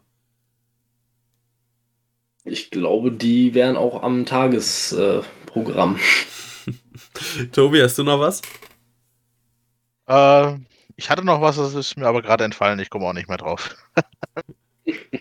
Gut, was mir nämlich noch einfällt, auch so ein Wunsch. Ich bitte, also es ist ja schon schlimm genug, dass man bei der WWE gute Kommentatoren wie Moro Ronaldo äh, vergrault hat. Danke, JBL. Aber bitte, also ich kann diese, diese Catchphrases nicht mehr hören. Also natürlich willst du eine gewisse Markenbindung und Corporate Identity schaffen, um mal hier ein bisschen hochtrabend mit Marketingbegriffen rumzuwerfen. Aber ich brauche nicht wenn ich, wenn ich mir diese Show angucke und am besten fünfmal in einer Show von Michael Cole It's Boss Time oder The Big Dog. Ich werde wahnsinnig. Ich werde wirklich wahnsinnig. So, Leute, bringt euren Kommentatoren lieber bei, wie gewisse Moves mal heißen. Und lasst sie ein bisschen weniger Catchphrases äh, erzählen. Das, damit wäre schon sehr viel geholfen. Ja, zumal, zumal man ja auch sagen muss, äh, ich weiß jetzt nicht mehr genau, welches Turnier es war, ob es ein UK-Turnier war oder das oder ob es damals das Cruiserweight Classic war. Äh, eins davon hat auf jeden Fall auch Michael Cole ähm, kommentiert und man hat wirklich gemerkt, das ist ein guter Wrestling-Kommentator, wenn man ihn denn lässt. Und wenn man, wenn er nicht permanent Vince und Co. Äh, und Konsorten in, im Ohr hat, die ihn anschreien und sagen, vergess nicht Boss Time zu sagen, vergess nicht Boss Time zu sagen. Ach, nee. ja, und man hat ja eigentlich auch die guten Leute. Samoa Joe hat man jetzt entlassen. Ja, Wade Barrett, muss ich sagen, schon bei NWA letztes Jahr einen Top-Job gemacht. Äh, am Pult einfach für mich einer der besten, die ich da je gehört habe. Äh, man hatte die Leute, aber ähm, scheinbar holt man da lieber Leute von außen, die keinen Plan haben vom äh, Wrestling. Man entlässt sie drei Wochen später wieder. Das zeigt halt auch einfach, ähm, dass da komplettes Chaos ist. Und ja, ich glaube, dass das größte Warnsignal ist einfach, dass mittlerweile die Entlassungen da sind. Eben nicht nur Wrestler, sondern eben auch Mitarbeiter, dass diese Legenden, Christian, Big Show, Mark Henry, die eigentlich immer loyal waren, ähm, gerade Mark Henry, Big Show, sehr, sehr loyal, dass sie auf einmal die Seite wechseln. Ähm, Daniel Bryan, der nicht verlängert. Also das sind für mich Warnsignale, dass da irgendwas nicht stimmt. Und ich glaube, da hängt einfach sehr, sehr vieles zusammen, warum diese Shows derzeit so, so, so schlecht sind. Ja, also man merkt es ja auch immer wieder, also wenn du zum Beispiel auch Leute, die du ja eigentlich prominent einsetzt, wie ein John Moxley ehemals, Dean Ambrose, also du hast ja wirklich, du kriegst ja Leute, die WWE schafft es ja selbst teilweise Top-Leute so zu, also so abzupacken, dass sie, obwohl sie bleiben könnten und höchstwahrscheinlich mehr verdienen würden, keinen Bock mehr darauf haben. Also, also irgendwie wird es da langsam ja doch kritisch, also weil auch ein Chris Jericho damals ist ja aus kreativen Gründen gegangen. Aber vielleicht ein interessanter Vergleich, äh, wenn man so.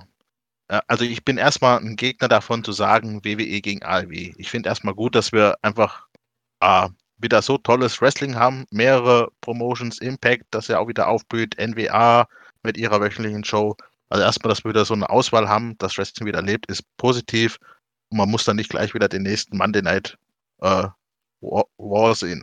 Aber vielleicht, aber ähm, falls man da mal drauf guckt, der Vorteil, den die WWE damals hatte, im Vergleich zur WCW, dass sich die Wrestler bei der WWE deutlich mehr wohlgefühlt haben als bei der WCW.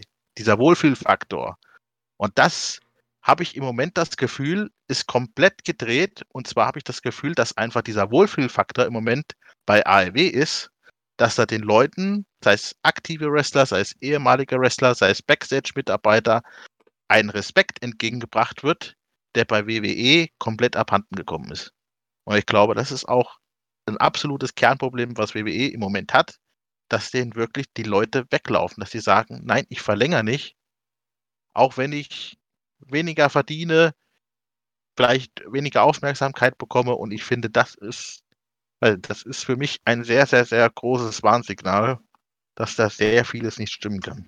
Ja, wenn wir bei den Analogien bleiben, kann man auch noch nennen, also auch eine Sache, die ja der WWE wohl im Monday Night War dann den Sieg beschert hat, war das die Fähigkeit, eigene Talente und eigene Stars zu kreieren, weil die WCW hat sich ja eigentlich mehr oder weniger zu großen Teilen bei der damals ja noch WWF bedient mit Hulk Hogan oder die, also die gesamte NWA, ein äh, NWO, NWA war die Promotion. Also sich sehr groß ja schon dort bedient. Also mir fallen als wirklich große WCW-Stars, die nicht irgendwie bei der WWF damals waren, nur Sting und ähm, Goldberg ein. Und mit, wo man auch mal wirklich Leute selbst erschaffen hat. Und das ist eigentlich was, was die WWE mittlerweile auch hat. Also die WWE kreiert immer noch mal, aber wenige Stars. Und wenn also ich meine, Drew McIntyre, muss ich sagen, das würde ich nicht unbedingt behaupten, ist eine WWE-Kreation äh, oder Erfolg der WWE, sondern eher, dass dieser Mann halt sich in den Indies gefunden hat und das halt mittlerweile jemand ist, der dann auch im, bei der WWE funktioniert. Aber so, dass man sich das Roster anschaut und sagt so, boah, also ich bringe jetzt mal wieder die, also ich vergleiche es jetzt mal mit AW. Bei AW hast du irgendwie einen Hangman Adam Page, einen MJF als Heel, einen Jungle Boy, einen Darby Allen und die Liste geht noch weiter an Leuten, wo du sagst, das sind auf jeden Fall, die haben das Potenzial, Riesenstars zu sein und du, die bekommen auch nach und nach von dieser Promotion das Vertrauen geschenkt. Das sehe ich einfach wenig bei der WWE und das sind, wie du schon auch gesagt hast, große Warnsignale. Ja, also ich äh, habe mich da jetzt erstmal ein bisschen ausgeklinkt, gerade eben, weil ich, äh, ich konnte eigentlich bei jedem Punkt, den ihr beiden gesagt haben, äh, habt, äh, eigentlich nur, nur zustimmen. Es ist halt, äh, das ist eine Sache, über die wir ja eigentlich schon seit Jahren reden, dass die WWE gefühlt seit John Cena auf der Suche ist nach jemandem, den man zum nächsten großen Star aufbauen kann. Man hat sich, und das haben wir vorhin quasi, das ist ja ein Punkt, den wir schon angesprochen haben, man hat sich quasi auf Roman Reigns festgelegt, man hat diesen Typen gesehen, hat gesagt, wow, also der sieht nach einem Star aus. Den müssen wir jetzt aufbauen. Fans haben es nicht angenommen, die Fans wollten es absolut nicht. Und man hat weitergemacht und man hat weitergemacht und man hat weitergemacht. Man hat nicht einfach gesucht, ob man noch vielleicht irgendjemand anderen in der Hinterhand hat, den die Fans vielleicht mehr feiern könnten, den die Fans vielleicht lieber sehen wollen. Man hat es einfach nicht gemacht. Man hat einfach daran festgehalten, an Schema F. Und da kommen wir eigentlich immer zu dem gleichen Punkt zurück, den wir schon mal hatten. Ähm, wenn man dann aber beispielsweise sieht, wie schnell und wie over oder wie schnell äh, Becky Lynch overgekommen ist, ohne dass man es wirklich versucht hat eigentlich. Das zeigt halt auch wieder, du musst auf die richtigen Leute setzen, zum richtigen Zeitpunkt und du musst auch in gewisser Weise die Leute einfach mal machen lassen. Ja. Definitiv. Gut, bei Becky Lynch war es ja auch kurz davor, dass sie WWE auch verlassen hätte. Die war ja auch kurz, wenn man dem glauben kann, was man liest, kurz vorm Burnout. Weil sie einfach keine Weiterentwicklung mehr gesehen hat. So wurde ja auch teilweise ganz schön ver, verjobbt, wenn man so möchte. Äh, wo du gedacht hast, okay, das wird die am wenigsten beachteste von diesen Four Horsewomen und hat dann einfach selber die Ärmel hochgekrempelt und hat sich quasi absolut richtig interessant gemacht, sodass die WWE gar nicht drum herum kam. Ähm, ähnlich wie bei Daniel Bryan. Wollten sie auch nicht, aber du kamst irgendwann nicht mehr drum herum als WWE. Den ähnlichen Weg, finde ich, hatte äh, Becky Lynch. Ähm, nicht gewollt, aber du kamst einfach nicht mehr drum herum, dieses, diese Person zu ignorieren. Aber das, das wird wahrscheinlich auch ganz wenigen gelingen, die da wirklich die Ärmel hochkrempeln und äh, dann diesen Durchbruch schaffen. Ja, das ist, glaube ich, auch einfach so ein gewisses, ich nenne es einfach mal Zufallsprodukt oder auch ein bisschen Glück. Es gibt Leute, da passen dann alle Faktoren und die sind dann bei den Fans in dem Moment so over, dass es ohne, also dass es auch quasi gegen Widerstände geht. Aber es gibt halt auch andere, die hätten dann noch ein bisschen Unterstützung vielleicht nur gebraucht und hätten es auch machen können. Also, äh, ich sag mal, Hörer, die uns seit der ersten Folge hören, die verdrehen jetzt die Augen, weil ich komme auch wieder zu einer Frau, bei der ich bei der WWE sehr große Stücke halte. Shayna Baszler, die hat letztes Jahr bei Elimination Chamber die durfte die komplette Chamber alleine leer räumen. Und das hat super funktioniert. Sie als die Zerstörerin. Als vielleicht auch eine weibliche Brock Lesnar-Analogie. Das, also man schickt sie nach, zu WrestleMania für ein Match gegen Becky Lynch. Da verliert sie blöd mit einem Einroller. Okay. Und dann passiert nichts. Sie ist monatelang nicht aufgetreten und irgendwann packt man sie in einen Tag-Team mit Nia Jax. Und mittlerweile, dann wird, wird sie irgendwie, jetzt letztens wurde sie von Reginald gepinnt. Und jetzt irgendwie äh, habe ich nur was gesehen, in der letzten Raw-Ausgabe hat sie dann wegen einer Puppe geweint. Das ist nicht so die, der ideale Weg, wie du einen, äh, also eine, jemanden darstellst, der einen echten MMA-Hintergrund hat, die sich auch im Ring, wenn man das so von NXT an vergleicht, gut gesteigert hat, mit der du wirklich was als einfach Brecher-Heal anfangen könntest und das wirfst du einfach weg, obwohl du selbst einen super Grundstein gelegt hast. Das ist so, du hast ein Haus, du hast schon das Fundament, du hast Wände, alles top, aber dann setzt du einfach nicht das Dach drauf und lässt das Ganze halt wieder vergammeln und haust vielleicht noch ein paar tragende Wände weg. Ja, Thema vergammeln, jetzt fällt mir auch wieder ein, was ich vorhin noch erwähnen wollte. Ähm, was, was ich persönlich muss sagen, so äh, dieser Aufbau Hurt Business mit Bobby Lashley, so seit letzten Sommer, das hat mir schon gut gefallen. Oder auch diese Story Randy Orton, The Fiend. Richtig gut gefallen. Also es gibt immer wieder, finde ich, die Ansätze von guten Storylines. Was ich aber bei WWE vermisse, ist einfach dieses, dieses Ende. Egal welche Story du nimmst, ich habe immer so das Gefühl, das Ende wird einfach immer, ja, darf man es sagen, verkackt. Ja, also ähm, in unserer Familiensendung darf auch geflucht werden. Gut, also ich, ja, also es sind immer teilweise sehr, sehr unterhaltsame Storylines, wo du wirklich denkst, nächste Woche möchte ich wissen, wie es weitergeht. Und irgendwann weißt du, okay, es nähert sich jetzt im Höhepunkt, siehe Randy Orton, The Fiend, WrestleMania. Und da kommt so ein Ende raus, wo du einfach nur noch enttäuscht bist. Ähm, Bobby Lashley habe ich absolut den Titel gegönnt, weil war einer der interessantesten Leute des, der letzten 365 Tage. Wie er aufgebaut wurde, wie er sich entwickelt hat, obwohl er auch schon etwas älter ist, hat mir absolut gefallen. Aber auch er jetzt als Champion, ich habe, weiß nicht, so richtig das Momentum hat er verloren für mich.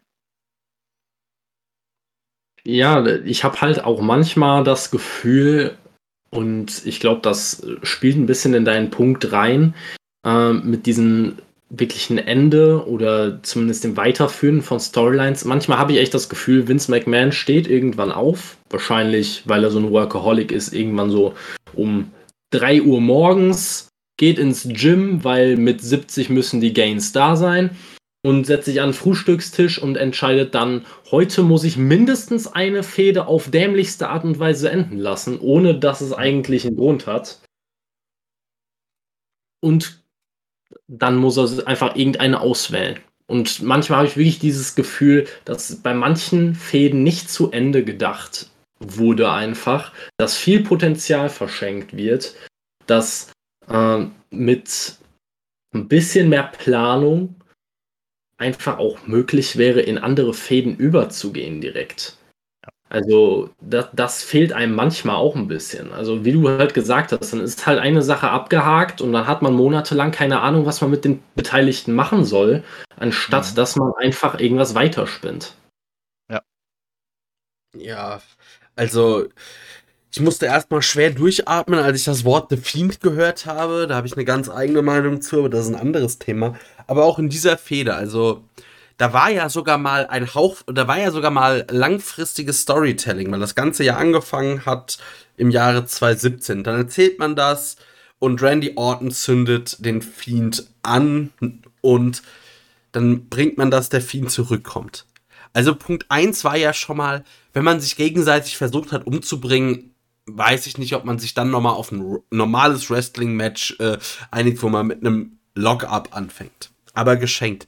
Aber dann so einen Murks-Finish dahin zu zaubern, was wohl, was eigentlich, wenn man sich das anschaut, eher dafür da ist, einfach alles sich offen zu halten. So nach dem Motto, ja, wenn ich jetzt Lust habe, dann kann ich halt das morgen bei Raw weitermachen. Und das ist auch so ein Problem, dieser Kurzfristigkeit. Es wird gedacht von der Wand bis zur Tapete. Das, man macht sich keine Gedanken irgendwie. Also die Story mit den beiden, die wollen wir jetzt so und so lang führen und der Höhepunkt oder der vorläufige Höhepunkt soll sein WrestleMania, der SummerSlam oder von mir aus auch Great Balls of Fire.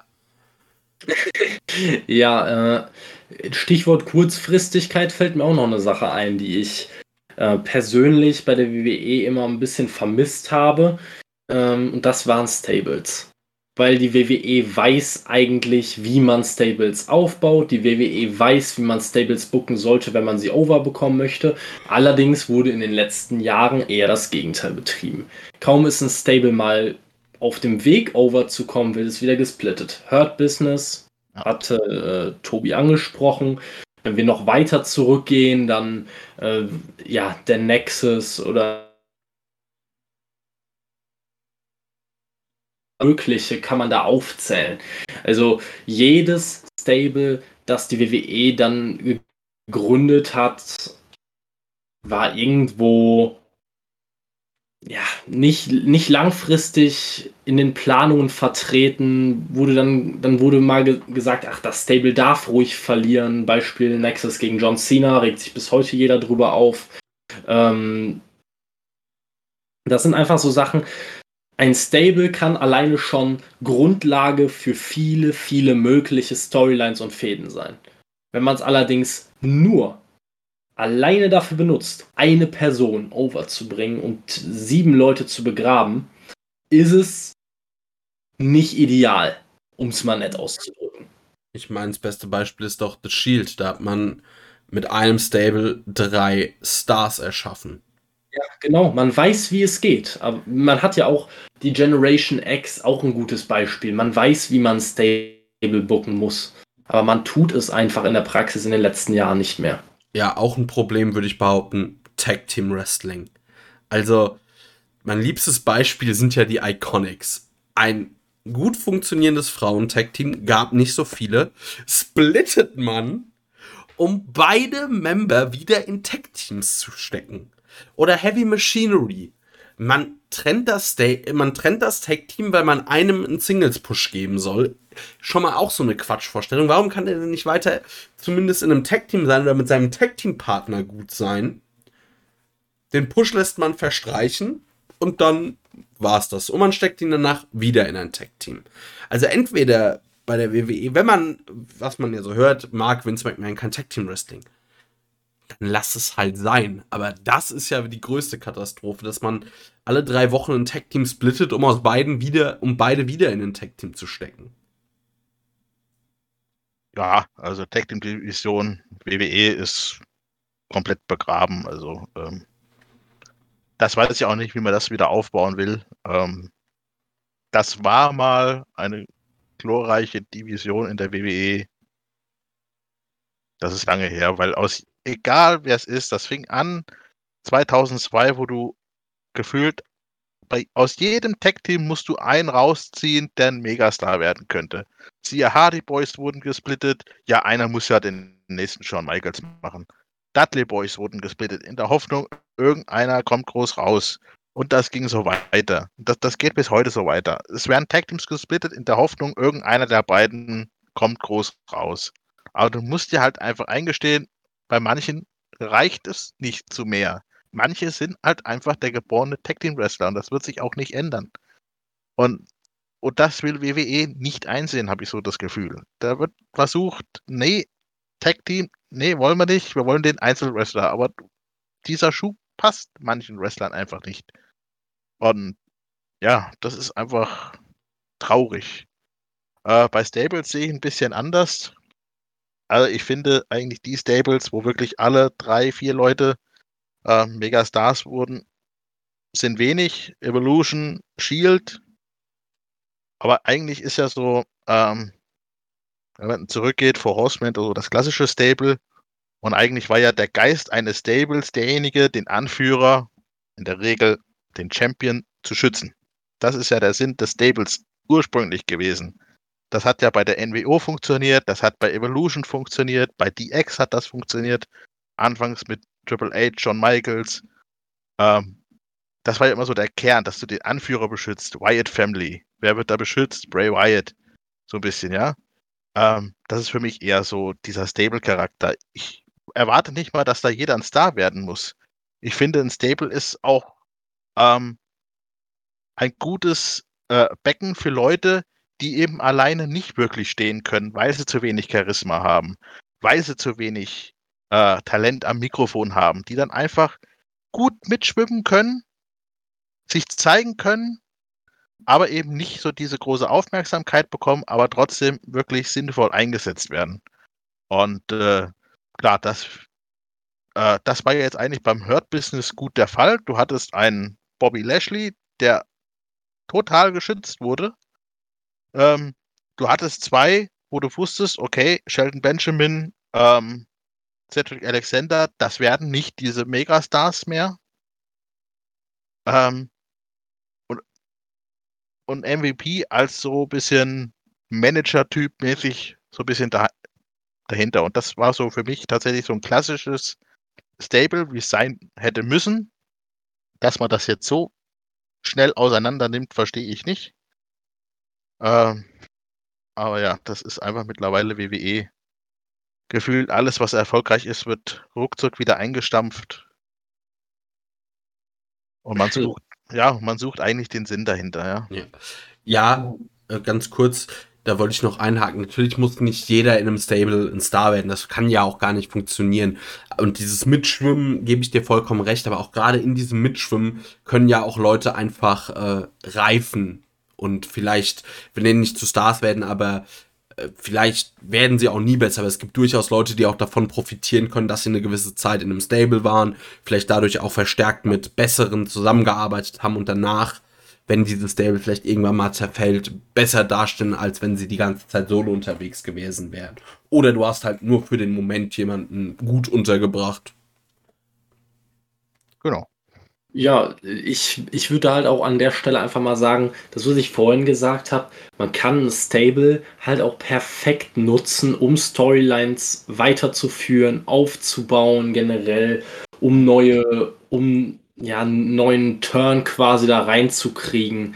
Irgendwas Interessantes. Ne? Be beispielsweise, wir haben jetzt eine Fehde zwischen, ja, sagen wir jetzt einfach mal, wir haben gerade mal, jetzt baue ich ein Beispiel, die Wyatt Family. Die, die existiert jetzt einfach in unserer Welt noch. Äh, und sie fädet gegen John Cena. Du hast immer die Möglichkeit, wenn ein Match ansteht zwischen Bray Wyatt und John Cena, hast du trotzdem die Möglichkeit, Cena auch gegen, ähm, gegen Eric Rowan zu stellen, beispielsweise. Oder gegen Luke Harper damals an der Stelle. Gott hab ihn Lee, ne? Aber ähm, du hast trotzdem die Möglichkeit, den, die Hauptcharaktere, die Hauptpersonen in einer Fehde noch gegen die übrigen Stable-Mitglieder zu stellen oder die, diese Stable-Mitglieder irgendwie noch in die Story mit einzuarbeiten, damit sie auch ein bisschen mehr Charakter entwickeln einfach. Das passiert ja eigentlich automatisch, wenn man die, wenn man so ein Stable in eine, in eine laufende Fehde einarbeitet. Aber das Gefühl habe ich ganz oft bei der WWE nicht. Da habe ich einfach wirklich auch das Gefühl, dass da einfach langfristig nicht genug oder nicht langfristig genug dran gearbeitet wird dass einfach bei einem Stable wirklich nur gedacht wird, Beispiel Nexus, ach, wir haben ja einen Leader und alle anderen sind halt auch dabei. Ne? Ist ein Ansatz. Klar sollte es immer eine Hauptperson geben, im Idealfall. Der Champion, wie du gesagt hast. Aber die übrigen Leute dürfen gerne einen Charakter entwickeln durch die Fäden, durch die, äh, durch die Rivalitäten, die sie führen. Und oft bleiben da einfach, einfach alle Leute nur auf, nur auf der Stelle. Das stimmt. das stimmt.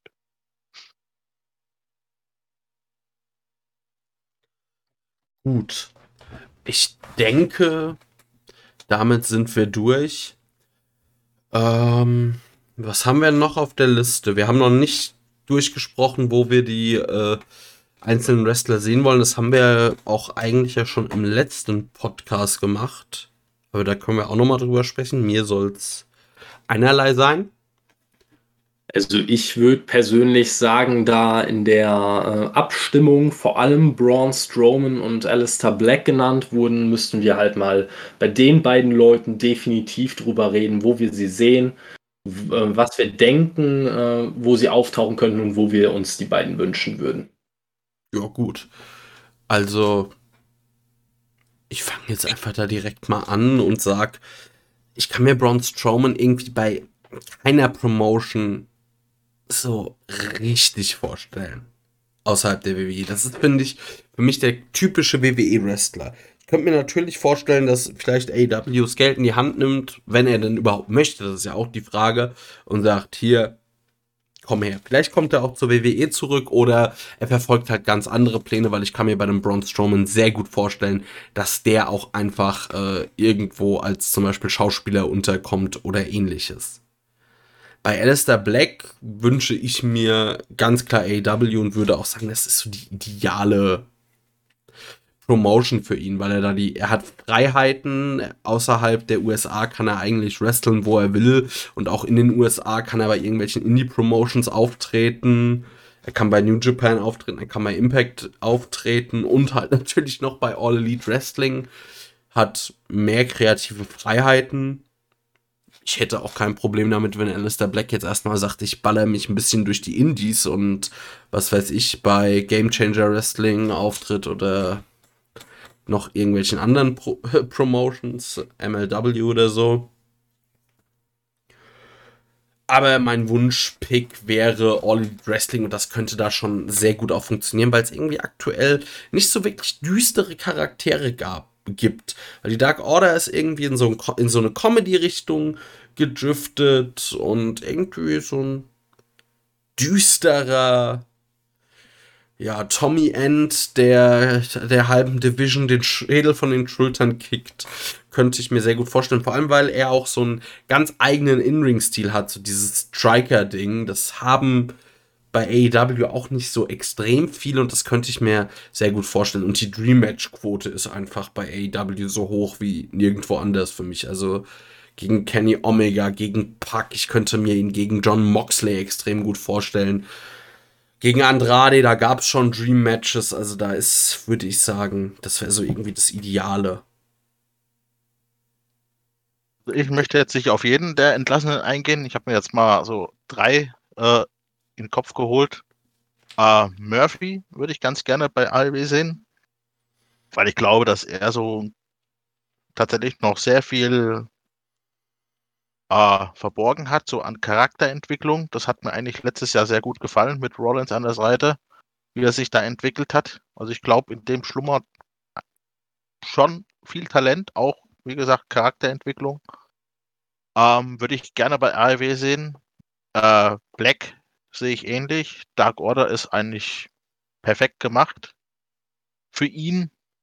Ähm, bei Black musst du natürlich auch achten. Ich weiß jetzt nicht, wie es genau ist äh, äh, mit seinem Pass, aber es ist ja, glaube ich, auch so, dass du in den US, wenn du in den USA bleiben willst, einen Job vorweisen musst.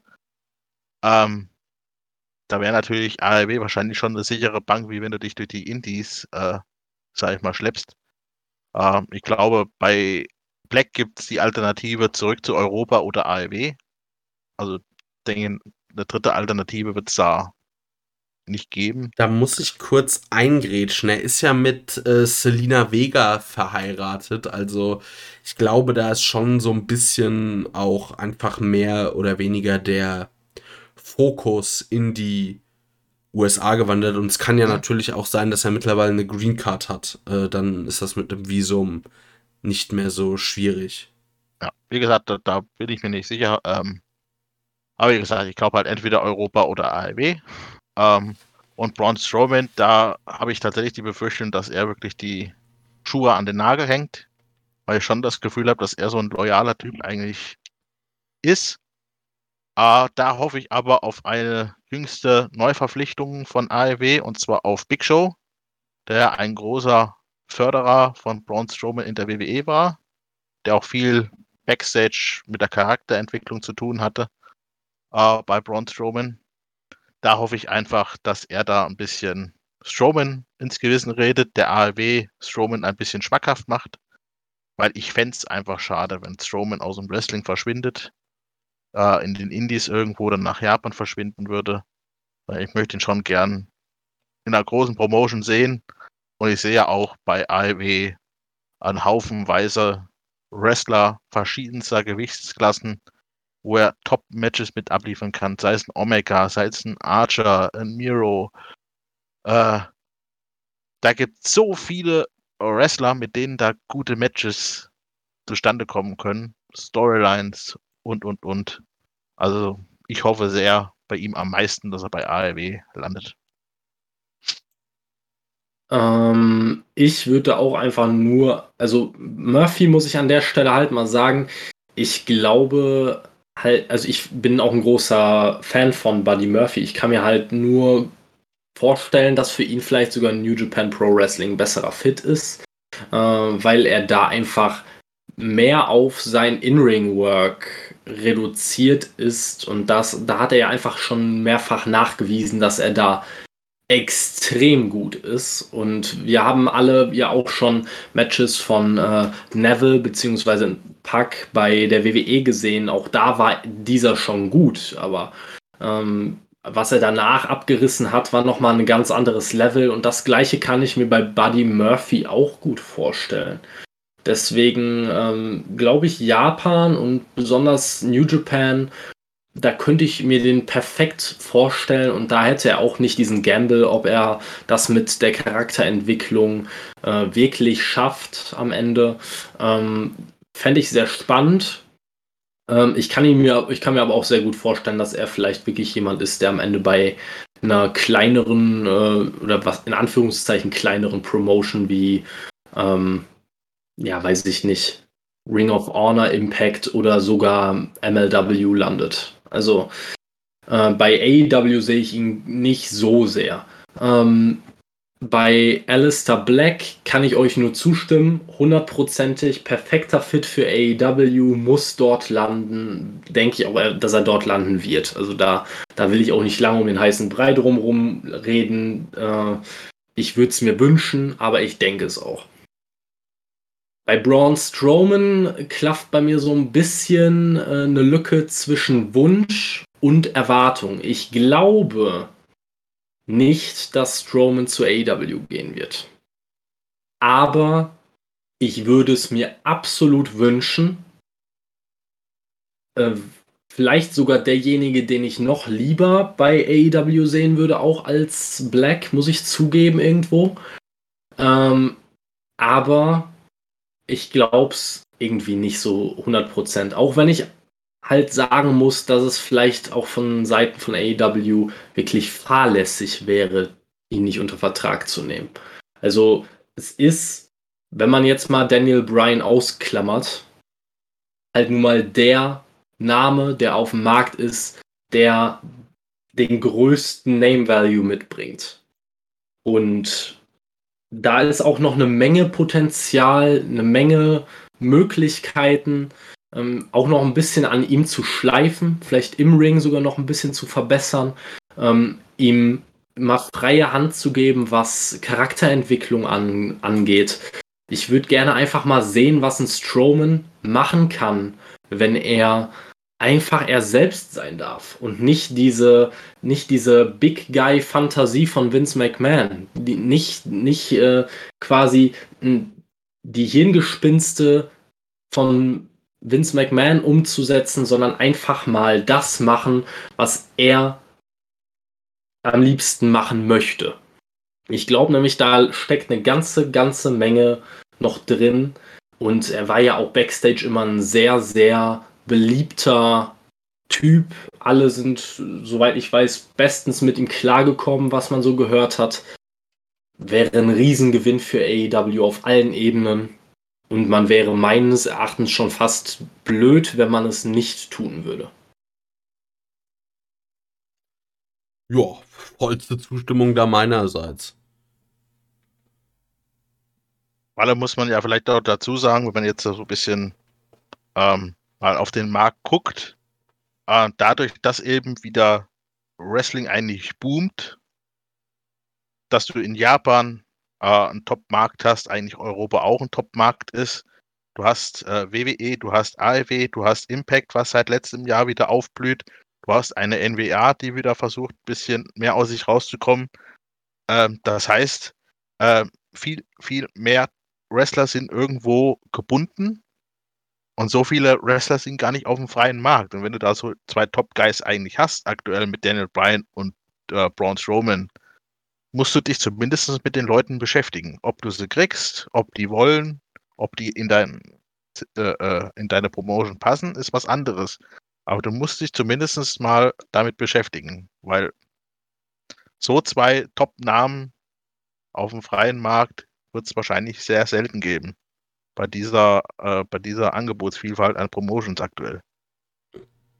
Definitiv. Also, wenn man sich bei AW nicht zumindest bemühen würde, beide zu verpflichten, wäre, das wäre grob fahrlässig. Es ist genauso, ich weiß gar nicht, sind, ob die 90 Tage von zum Beispiel Samoa Joe schon abgelaufen sind, aber das ist auch so jemand, ähm, da hätte, würde ich es für grob fahrlässig halten, wenn man nicht wenigstens versucht, ihn zu verpflichten.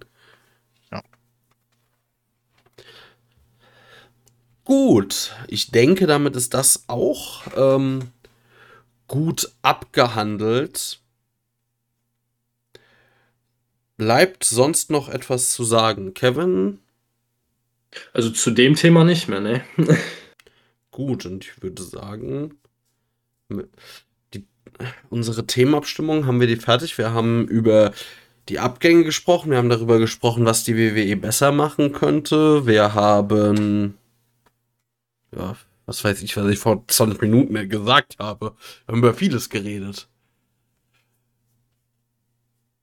Wir haben äh, das Thema über, wir haben noch nicht über AEW geredet, noch nicht über äh, die äh, EVPs und ihr Booking. Das war auch eins von den Themen. Stimmt, stimmt, stimmt, stimmt. Ja. Äh, die Frage war AEW gleich All Executive Vice President Wrestling. Da muss man dazu sagen, äh, das ist tatsächlich, die Frage stammt von meiner Freundin und ich habe mich beim Sehen der letzten Dynamite-Ausgabe etwas aufgeregt, habe gesagt, heißt AEW jetzt hier All Executive Vice Presidents Wrestling. Sie fand das sehr lustig. und versucht das, glaube ich, auch jetzt gerade so ein bisschen trenden zu lassen. Also alle diesen Hashtag bitte benutzen. All Executive Vice President Wrestling, weil ach, das fing halt bei Double or Nothing irgendwie an. Also Cody, der so einen absolut dummen Sieg einfährt. Wirklich, das war dumm, da, dass er das gewonnen hat, weil es hat ihm nichts gebracht und Anthony Gogo sehr geschadet und andersrum hätte es ihm nicht sonderlich wehgetan und Anthony Gogo viel gebracht. Die Young Bucks verlieren irgendwie auch gar kein Match mehr und schweben so komplett über der Tag Team Division bei Kenny Omega bin ich noch ein bisschen gnädiger und sage, da muss man mal abwarten, wie sich jetzt so die Entwicklung verhält in den nächsten Wochen und Monaten. Also ich würde da gerne Tobi den Vortritt lassen. Ich würde mir da gerne mal anhören, wie er dazu steht. Also ich bin äh, nicht wirklich auf dem Laufenden bei ALW aktuell. Ich hänge noch etliche Shows, etliche Monate hinten dran. Ähm, ich lese halt ARW, äh, um auf dem Laufenden zu bleiben. Aber wie gesagt, äh, schauen, da habe ich noch, glaube ich, 15 Ausgaben, die ich noch schauen muss von Dynamite. Ähm, ähm, ja, deswegen schwer was zu sagen. Mir gefällt einfach ARW aktuell grundsätzlich. Ähm, ich habe auch zu denen gehört, die vor zwei Jahren gesagt haben, na, Konkurrenz von WWE lächerlich. Äh, aber ich muss sagen, AEW beeindruckt mich, äh, wie schnell die alles international ausgerollt haben. TV-Verträge, Merchandising. Äh, das nötigt mir absoluten höchsten Respekt ab. Die Wrestler-Verpflichtungen, die Backstage-Mitarbeiter, da brauchen wir, glaube ich, nur Arn Anderson, Dean Malenko mal zu erwähnen. Die haben ein Know-how äh, im Background, das ist Wahnsinn und äh, ich mache mir um diese Promotion wirklich die wenigsten Sorgen. ja. ja, das äh, kann man, das kann man, denke oh. ich, auch so unterschreiben. Äh, Aber wie gesagt, zum aktuellen Produkt äh, Showentwicklung kann ich wenig sagen. Ich weiß, wer Champion ist, ich, aber ja. Ähm, ja. Ich glaube, das ist dann auch eher sowas, wenn man halt wirklich, also ich glaube, ich würde mich nicht so darüber aufregen, wenn mir AEW nicht eigentlich so gut gefallen würde und ich so vieles gut finde, was die Promotion macht, da reg ich mich über halt dann, ich sag mal, auch kleinere Fehler mehr auf. Weil ich merke, dass, ähm, wenn man zum Beispiel neu in eine Promotion reinkommt, ist man mit vielen Sachen natürlich ähm, ja sehr viel gnädiger und regt sich auch über Dinge nicht auf, weil man sie ja vielleicht gar nicht wahrnimmt oder gar nicht weiß, worum es da geht, sondern sieht nur das Positive. So ein bisschen verlagert sich das und da regt man sich dann auch über kleinere Sachen auf. Ich glaube, wenn das das, wenn man das jetzt umswitcht, wenn die WWE ein Produkt abliefern würde wie AEW, mit genau denselben Fehlern, aber jetzt. Ich würde die WWE auf einmal hochloben, wie gut die WWE doch den Turnaround geschafft hat. Das ist dann immer, glaube ich, auch so ein bisschen die Anspruchsebene, die da dann den Unterschied macht. Ja, ähm, ich will mich da mal einschalten. Du hast ja gerade eben gesagt, dass es dich halt sehr aufgeregt hat, gerade dieses Booking der EVPs. Und ich muss sagen, für mich ist es halt gerade eine pure Momentaufnahme, ne?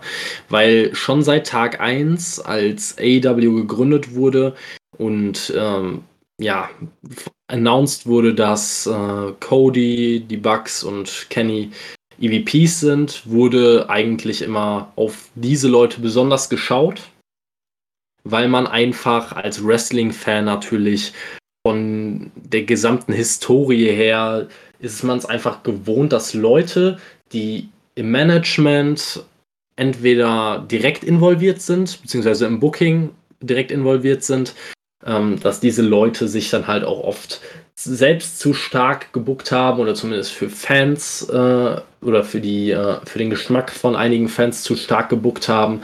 Da fällt, glaube ich, auch mit Cody eigentlich immer wieder der Vergleich, ob er nicht der Triple H von AEW ist und so weiter und so fort. Ähm, diese, diese Anschuldigung und dieses besondere Auge auf diese Leute war von Tag 1 da.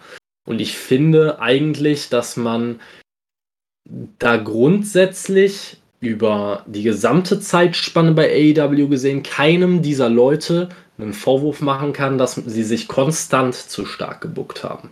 Für mich ist das eigentlich gerade eine reine Momentaufnahme. Und man muss ja halt auch mit berücksichtigen, dass die Bugs einfach wahrscheinlich das Stand jetzt größte Tech-Team der Welt sind vom Namen her. Also mir fällt kein Tech-Team ein, das ich über sie stellen würde. Ist einfach so. Äh, bei Kenny Omega vor AEW ebenfalls so eine heiße Personalie gewesen. Ähm, Angebote von der WWE abgelehnt und so weiter, auch hochdotierte Angebote. Ähm, das ist einfach ein großer Star, dass er auch stark gebuckt wird, keine Frage. Genau das gleiche bei Cody auch. Ähm, dann jetzt muss ich das mal einzeln beleuchten. Also bei, bei den Bugs finde ich halt besonders kritisch, nicht, dass sie sich stark bucken, sondern dass ich das Gefühl habe, dass Siege über Tech-Teams oder über andere Tech-Teams eingefahren werden, nur damit die Bugs wieder einen Sieg bekommen. Da ist kein Grund, da ist jetzt kein wirklicher Grund hinter. Die Bugs müssen nicht noch stärker aussehen, aber mit jedem Tag-Team, das sie besiegen, nehmen sie eine Möglichkeit weg, äh, dass ein Tag-Team sie entthronen könnte. Und das ist ein ganz klarer Kritikpunkt von mir. Auch, dass sie vielleicht ein bisschen sehr präsent sind in den Shows. Gerade die Bugs und Kenny haben teilweise in den vergangenen Wochen und Monaten teilweise zwei oder drei Segmente in einer Show bekommen, wo ich mir dann auch dachte, das muss nicht immer sein. Manchmal ist weniger mehr. Ne? Ähm, Bei Kenny an sich finde ich ehrlich gesagt, dass das Booking überhaupt nicht schlimm ist. Er ist halt einfach ein, ist halt einfach einer der besten Wrestler der Welt. Der Charakter muss einem nicht gefallen, aber zu stark gebuckt sehe ich da absolut nicht. Eher im Gegenteil, ähm, er darf ja kaum noch ein Match clean gewinnen. Nur halt wie wieder der gleiche Kritikpunkt, vielleicht in einigen Shows etwas zu omnipräsent. Was Cody angeht, da finde ich, der hat von den EVPs, von den vier EVPs seit Beginn eigentlich die meiste Kritik abbekommen und für mich eigentlich nicht wirklich berechtigt. In der letzten, äh, in der letzten Fehde mit Ogogo und äh, The Factory, keine Frage. Ähm, ich habe die gesamte Fehde nicht verstanden. Da sind wir wieder an dem gleichen Punkt, äh, den wir vorhin hatten mit Stables, die nur letztendlich dafür da sind, scheinbar den Fädengegner over zu bekommen. In dem Fall einfach Cody, damals beim Nexus John Cena. Ne? Ich sehe nicht, ich sehe einfach keinen Grund, warum man das so machen sollte. Und auch dieses Booking äh, des Matches gegen Anthony Ogogo keine, keine Frage, alles sehr komisch und ähm, gilt es zu kritisieren. Aber Cody wird sehr, sehr oft dafür kritisiert, dass er sich halt sehr stark inszeniert und alles. Dass er früher oder beziehungsweise lange Zeit, auch jetzt in letzter Zeit noch äh, vor kurzem, ähm, als es diese zwei Entrance-Tunnel gab, dass er immer der Einzige war, der quasi aus der Mitte kam. Ne? dass er ähm, eine Wahnsinnsshow um sich abzieht und so weiter und so fort. Ist klar. Der Punkt ist nun mal da und der ist auch nicht von der Hand zu weisen. Aber Cody war vor AEW auch schon Star. Cody ist nun mal einer der größten Namen von AEW. Warum sollte er also nicht auch ein besonderes Treatment bekommen? Ne? Also, ich sag jetzt mal, dass der Inner Circle jede, bei jeder Dynamite-Ausgabe rauskommt und äh, die, äh, ja, die Werbeunterbrechung besonders lange rausgezögert wird, damit noch die ganze Arena Judas mitsingen kann, ist ja auch ein besonderes Treatment, das die deswegen bekommen, weil Chris Jericho einer der größten Namen ist, den AEW hat und dieses Stable einfach over ist. Also warum nicht auch als EVP? Ich sehe keinen Grund dafür. Ähm, außerdem hat Cody auch schon diverse Leute einfach overgebracht. Er hat natürlich auch viele Matches gewinnen dürfen, keine Frage, aber man muss natürlich auch sehen, diese Endboss-Charaktere im Wrestling finde ich absolut wichtig. Ein Triple H hat in seiner Karriere nicht viele Matches verloren, keine Frage. Aber die Matches, die er verloren hat, haben der Person, die ihn besiegt haben, dann auch im Nachhinein mehr gebracht. Und Cody hat gegen Darby erst ein Unentschieden gerasselt und dann später gegen Darby verloren. Schaut euch an, wo Darby ist. Ne? Darby hat extrem von diesem Sieg profitiert. Genauso hat Cody auch einen Brody Lee overgehen lassen. Der hat auch extrem davon profitiert. Cody hat einen MJF overgebracht hat auch extrem davon profitiert. Wenn aber jetzt jeder der hergelaufene Mitkader gegen Cody gewinnen dürfte, dann hätte er diese Wirkung nach ein paar Niederlagen einfach verschenkt. Deswegen finde ich da überhaupt nichts Schlimmes dran. Ich denke, das war jetzt auch abschließend zu dem Thema. Äh, man merkt dir an, dass Cody dann doch dein einer deiner persönlichen Lieblinge ist. Aber das ist ja auch okay. Ich stimme dir in vielen Sachen zu, nicht in allen. Aber prinzipiell hast du recht. Und jetzt wäre meine Frage, sollen wir es damit beruhen lassen? Gibt es noch etwas, was ihr sagen wollt? Oder verabschieden wir jetzt die Hörer? Wir haben so ziemlich genau die zwei Stunden voll gemacht. Wie ihr möchtet, wenn ihr, wenn ihr noch Themen habt, bitte. Wenn nicht, auch gut. ich glaube, wir sind durch, oder Kevin?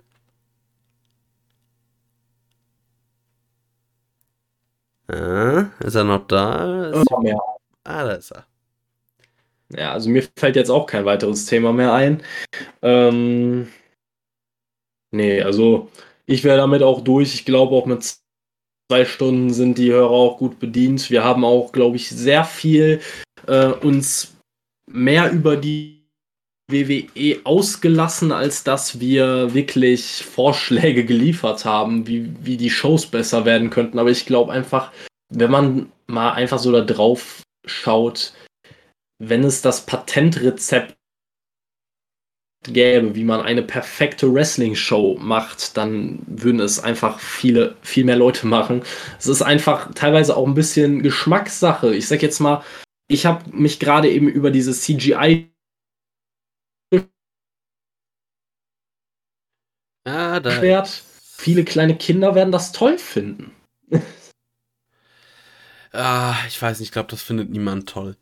Aber wir haben ja außerdem zumindest schon mal gesagt, was sie nicht machen sollen. Das kann ja auch funktionieren.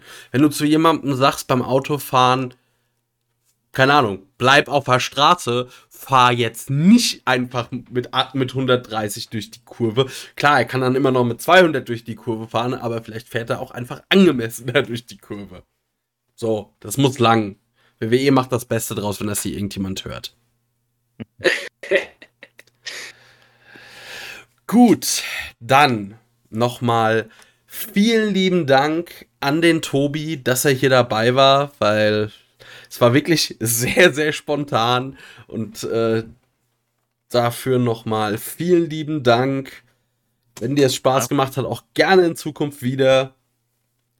Ja, wenn das für. Wenn ich euch nicht zu sehr auf die Nerven gegangen bin mit meinen Theorien. Nein, also ich, Ah, ich überstimme wieder, jetzt ja. einfach den Kevin. Nee, bist du nicht. Naja, hat äh, mir definitiv Spaß gemacht. Äh, bin immer äh, für Wrestling-Diskussionen zu haben. Also, ja. Wenn die Themen passen, gerne wieder. Ja, super. Gut, dann überlasse ich jetzt entweder Kev Kevin, ich überlasse dir jetzt einfach die Schlussworte. Ich sag Tschüss, liebe Hörer. Ja, dann bleibt mir wieder die etwas zweifelhafte Ehre, mir jetzt was aus den Rippen zu ziehen. Ähm, ja, also wir haben, glaube ich, in der Vergangenheit schon öfter mal darüber gesprochen, dass Vince McMahon mal gerne die, ähm, ja, die Booking äh, oder Bullshit-Booking-Hefte aus den 90ern teilweise sich anschaut. Äh, vielleicht sollte auch einfach mal die guten Sachen aus den 90ern mehr übernehmen. Das würde dann vielleicht hin und wieder mal für ein bisschen erfrischende Abwechslung sorgen. Naja, auf jeden Fall erstmal an alle Leute, die sich unseren Schwachsinn hier zwei Stunden lang angehört haben. Wie immer, meldet euch, sagt, was ihr, ob wir komplett am Thema vorbeigeredet haben, ob wir vielleicht irgendwas total Offensichtliches absolut vergessen haben warum eure Meinung die richtige ist und, und, und wir einfach alle komplett ahnungslos sind. Lasst uns daran teilhaben. Ähm, schreibt uns gerne einfach einen Kommentar. Könnt auch wieder der, äh, wie schon erwähnt, der World Wrestling Fanbase auf Facebook äh, beitreten. Da könnt ihr nicht nur mit uns, sondern auch mit den ganzen anderen äh, Community-Mitgliedern unter dem Beitrag schön weiter diskutieren. Ähm, auch gerne über unsere Social-Media-Kanäle. Ansonsten Nochmal danke an alle, die das hier wirklich regelmäßig verfolgen. Ihr seid wirklich die Allergeilsten und wir sehen uns zur nächsten regulären Ausgabe an diesem Wochenende. Oder hören uns besser. Sehen tut ihr uns nicht, aber naja, das muss auch lange, ne? ne? Ciao! Tschö, tschö.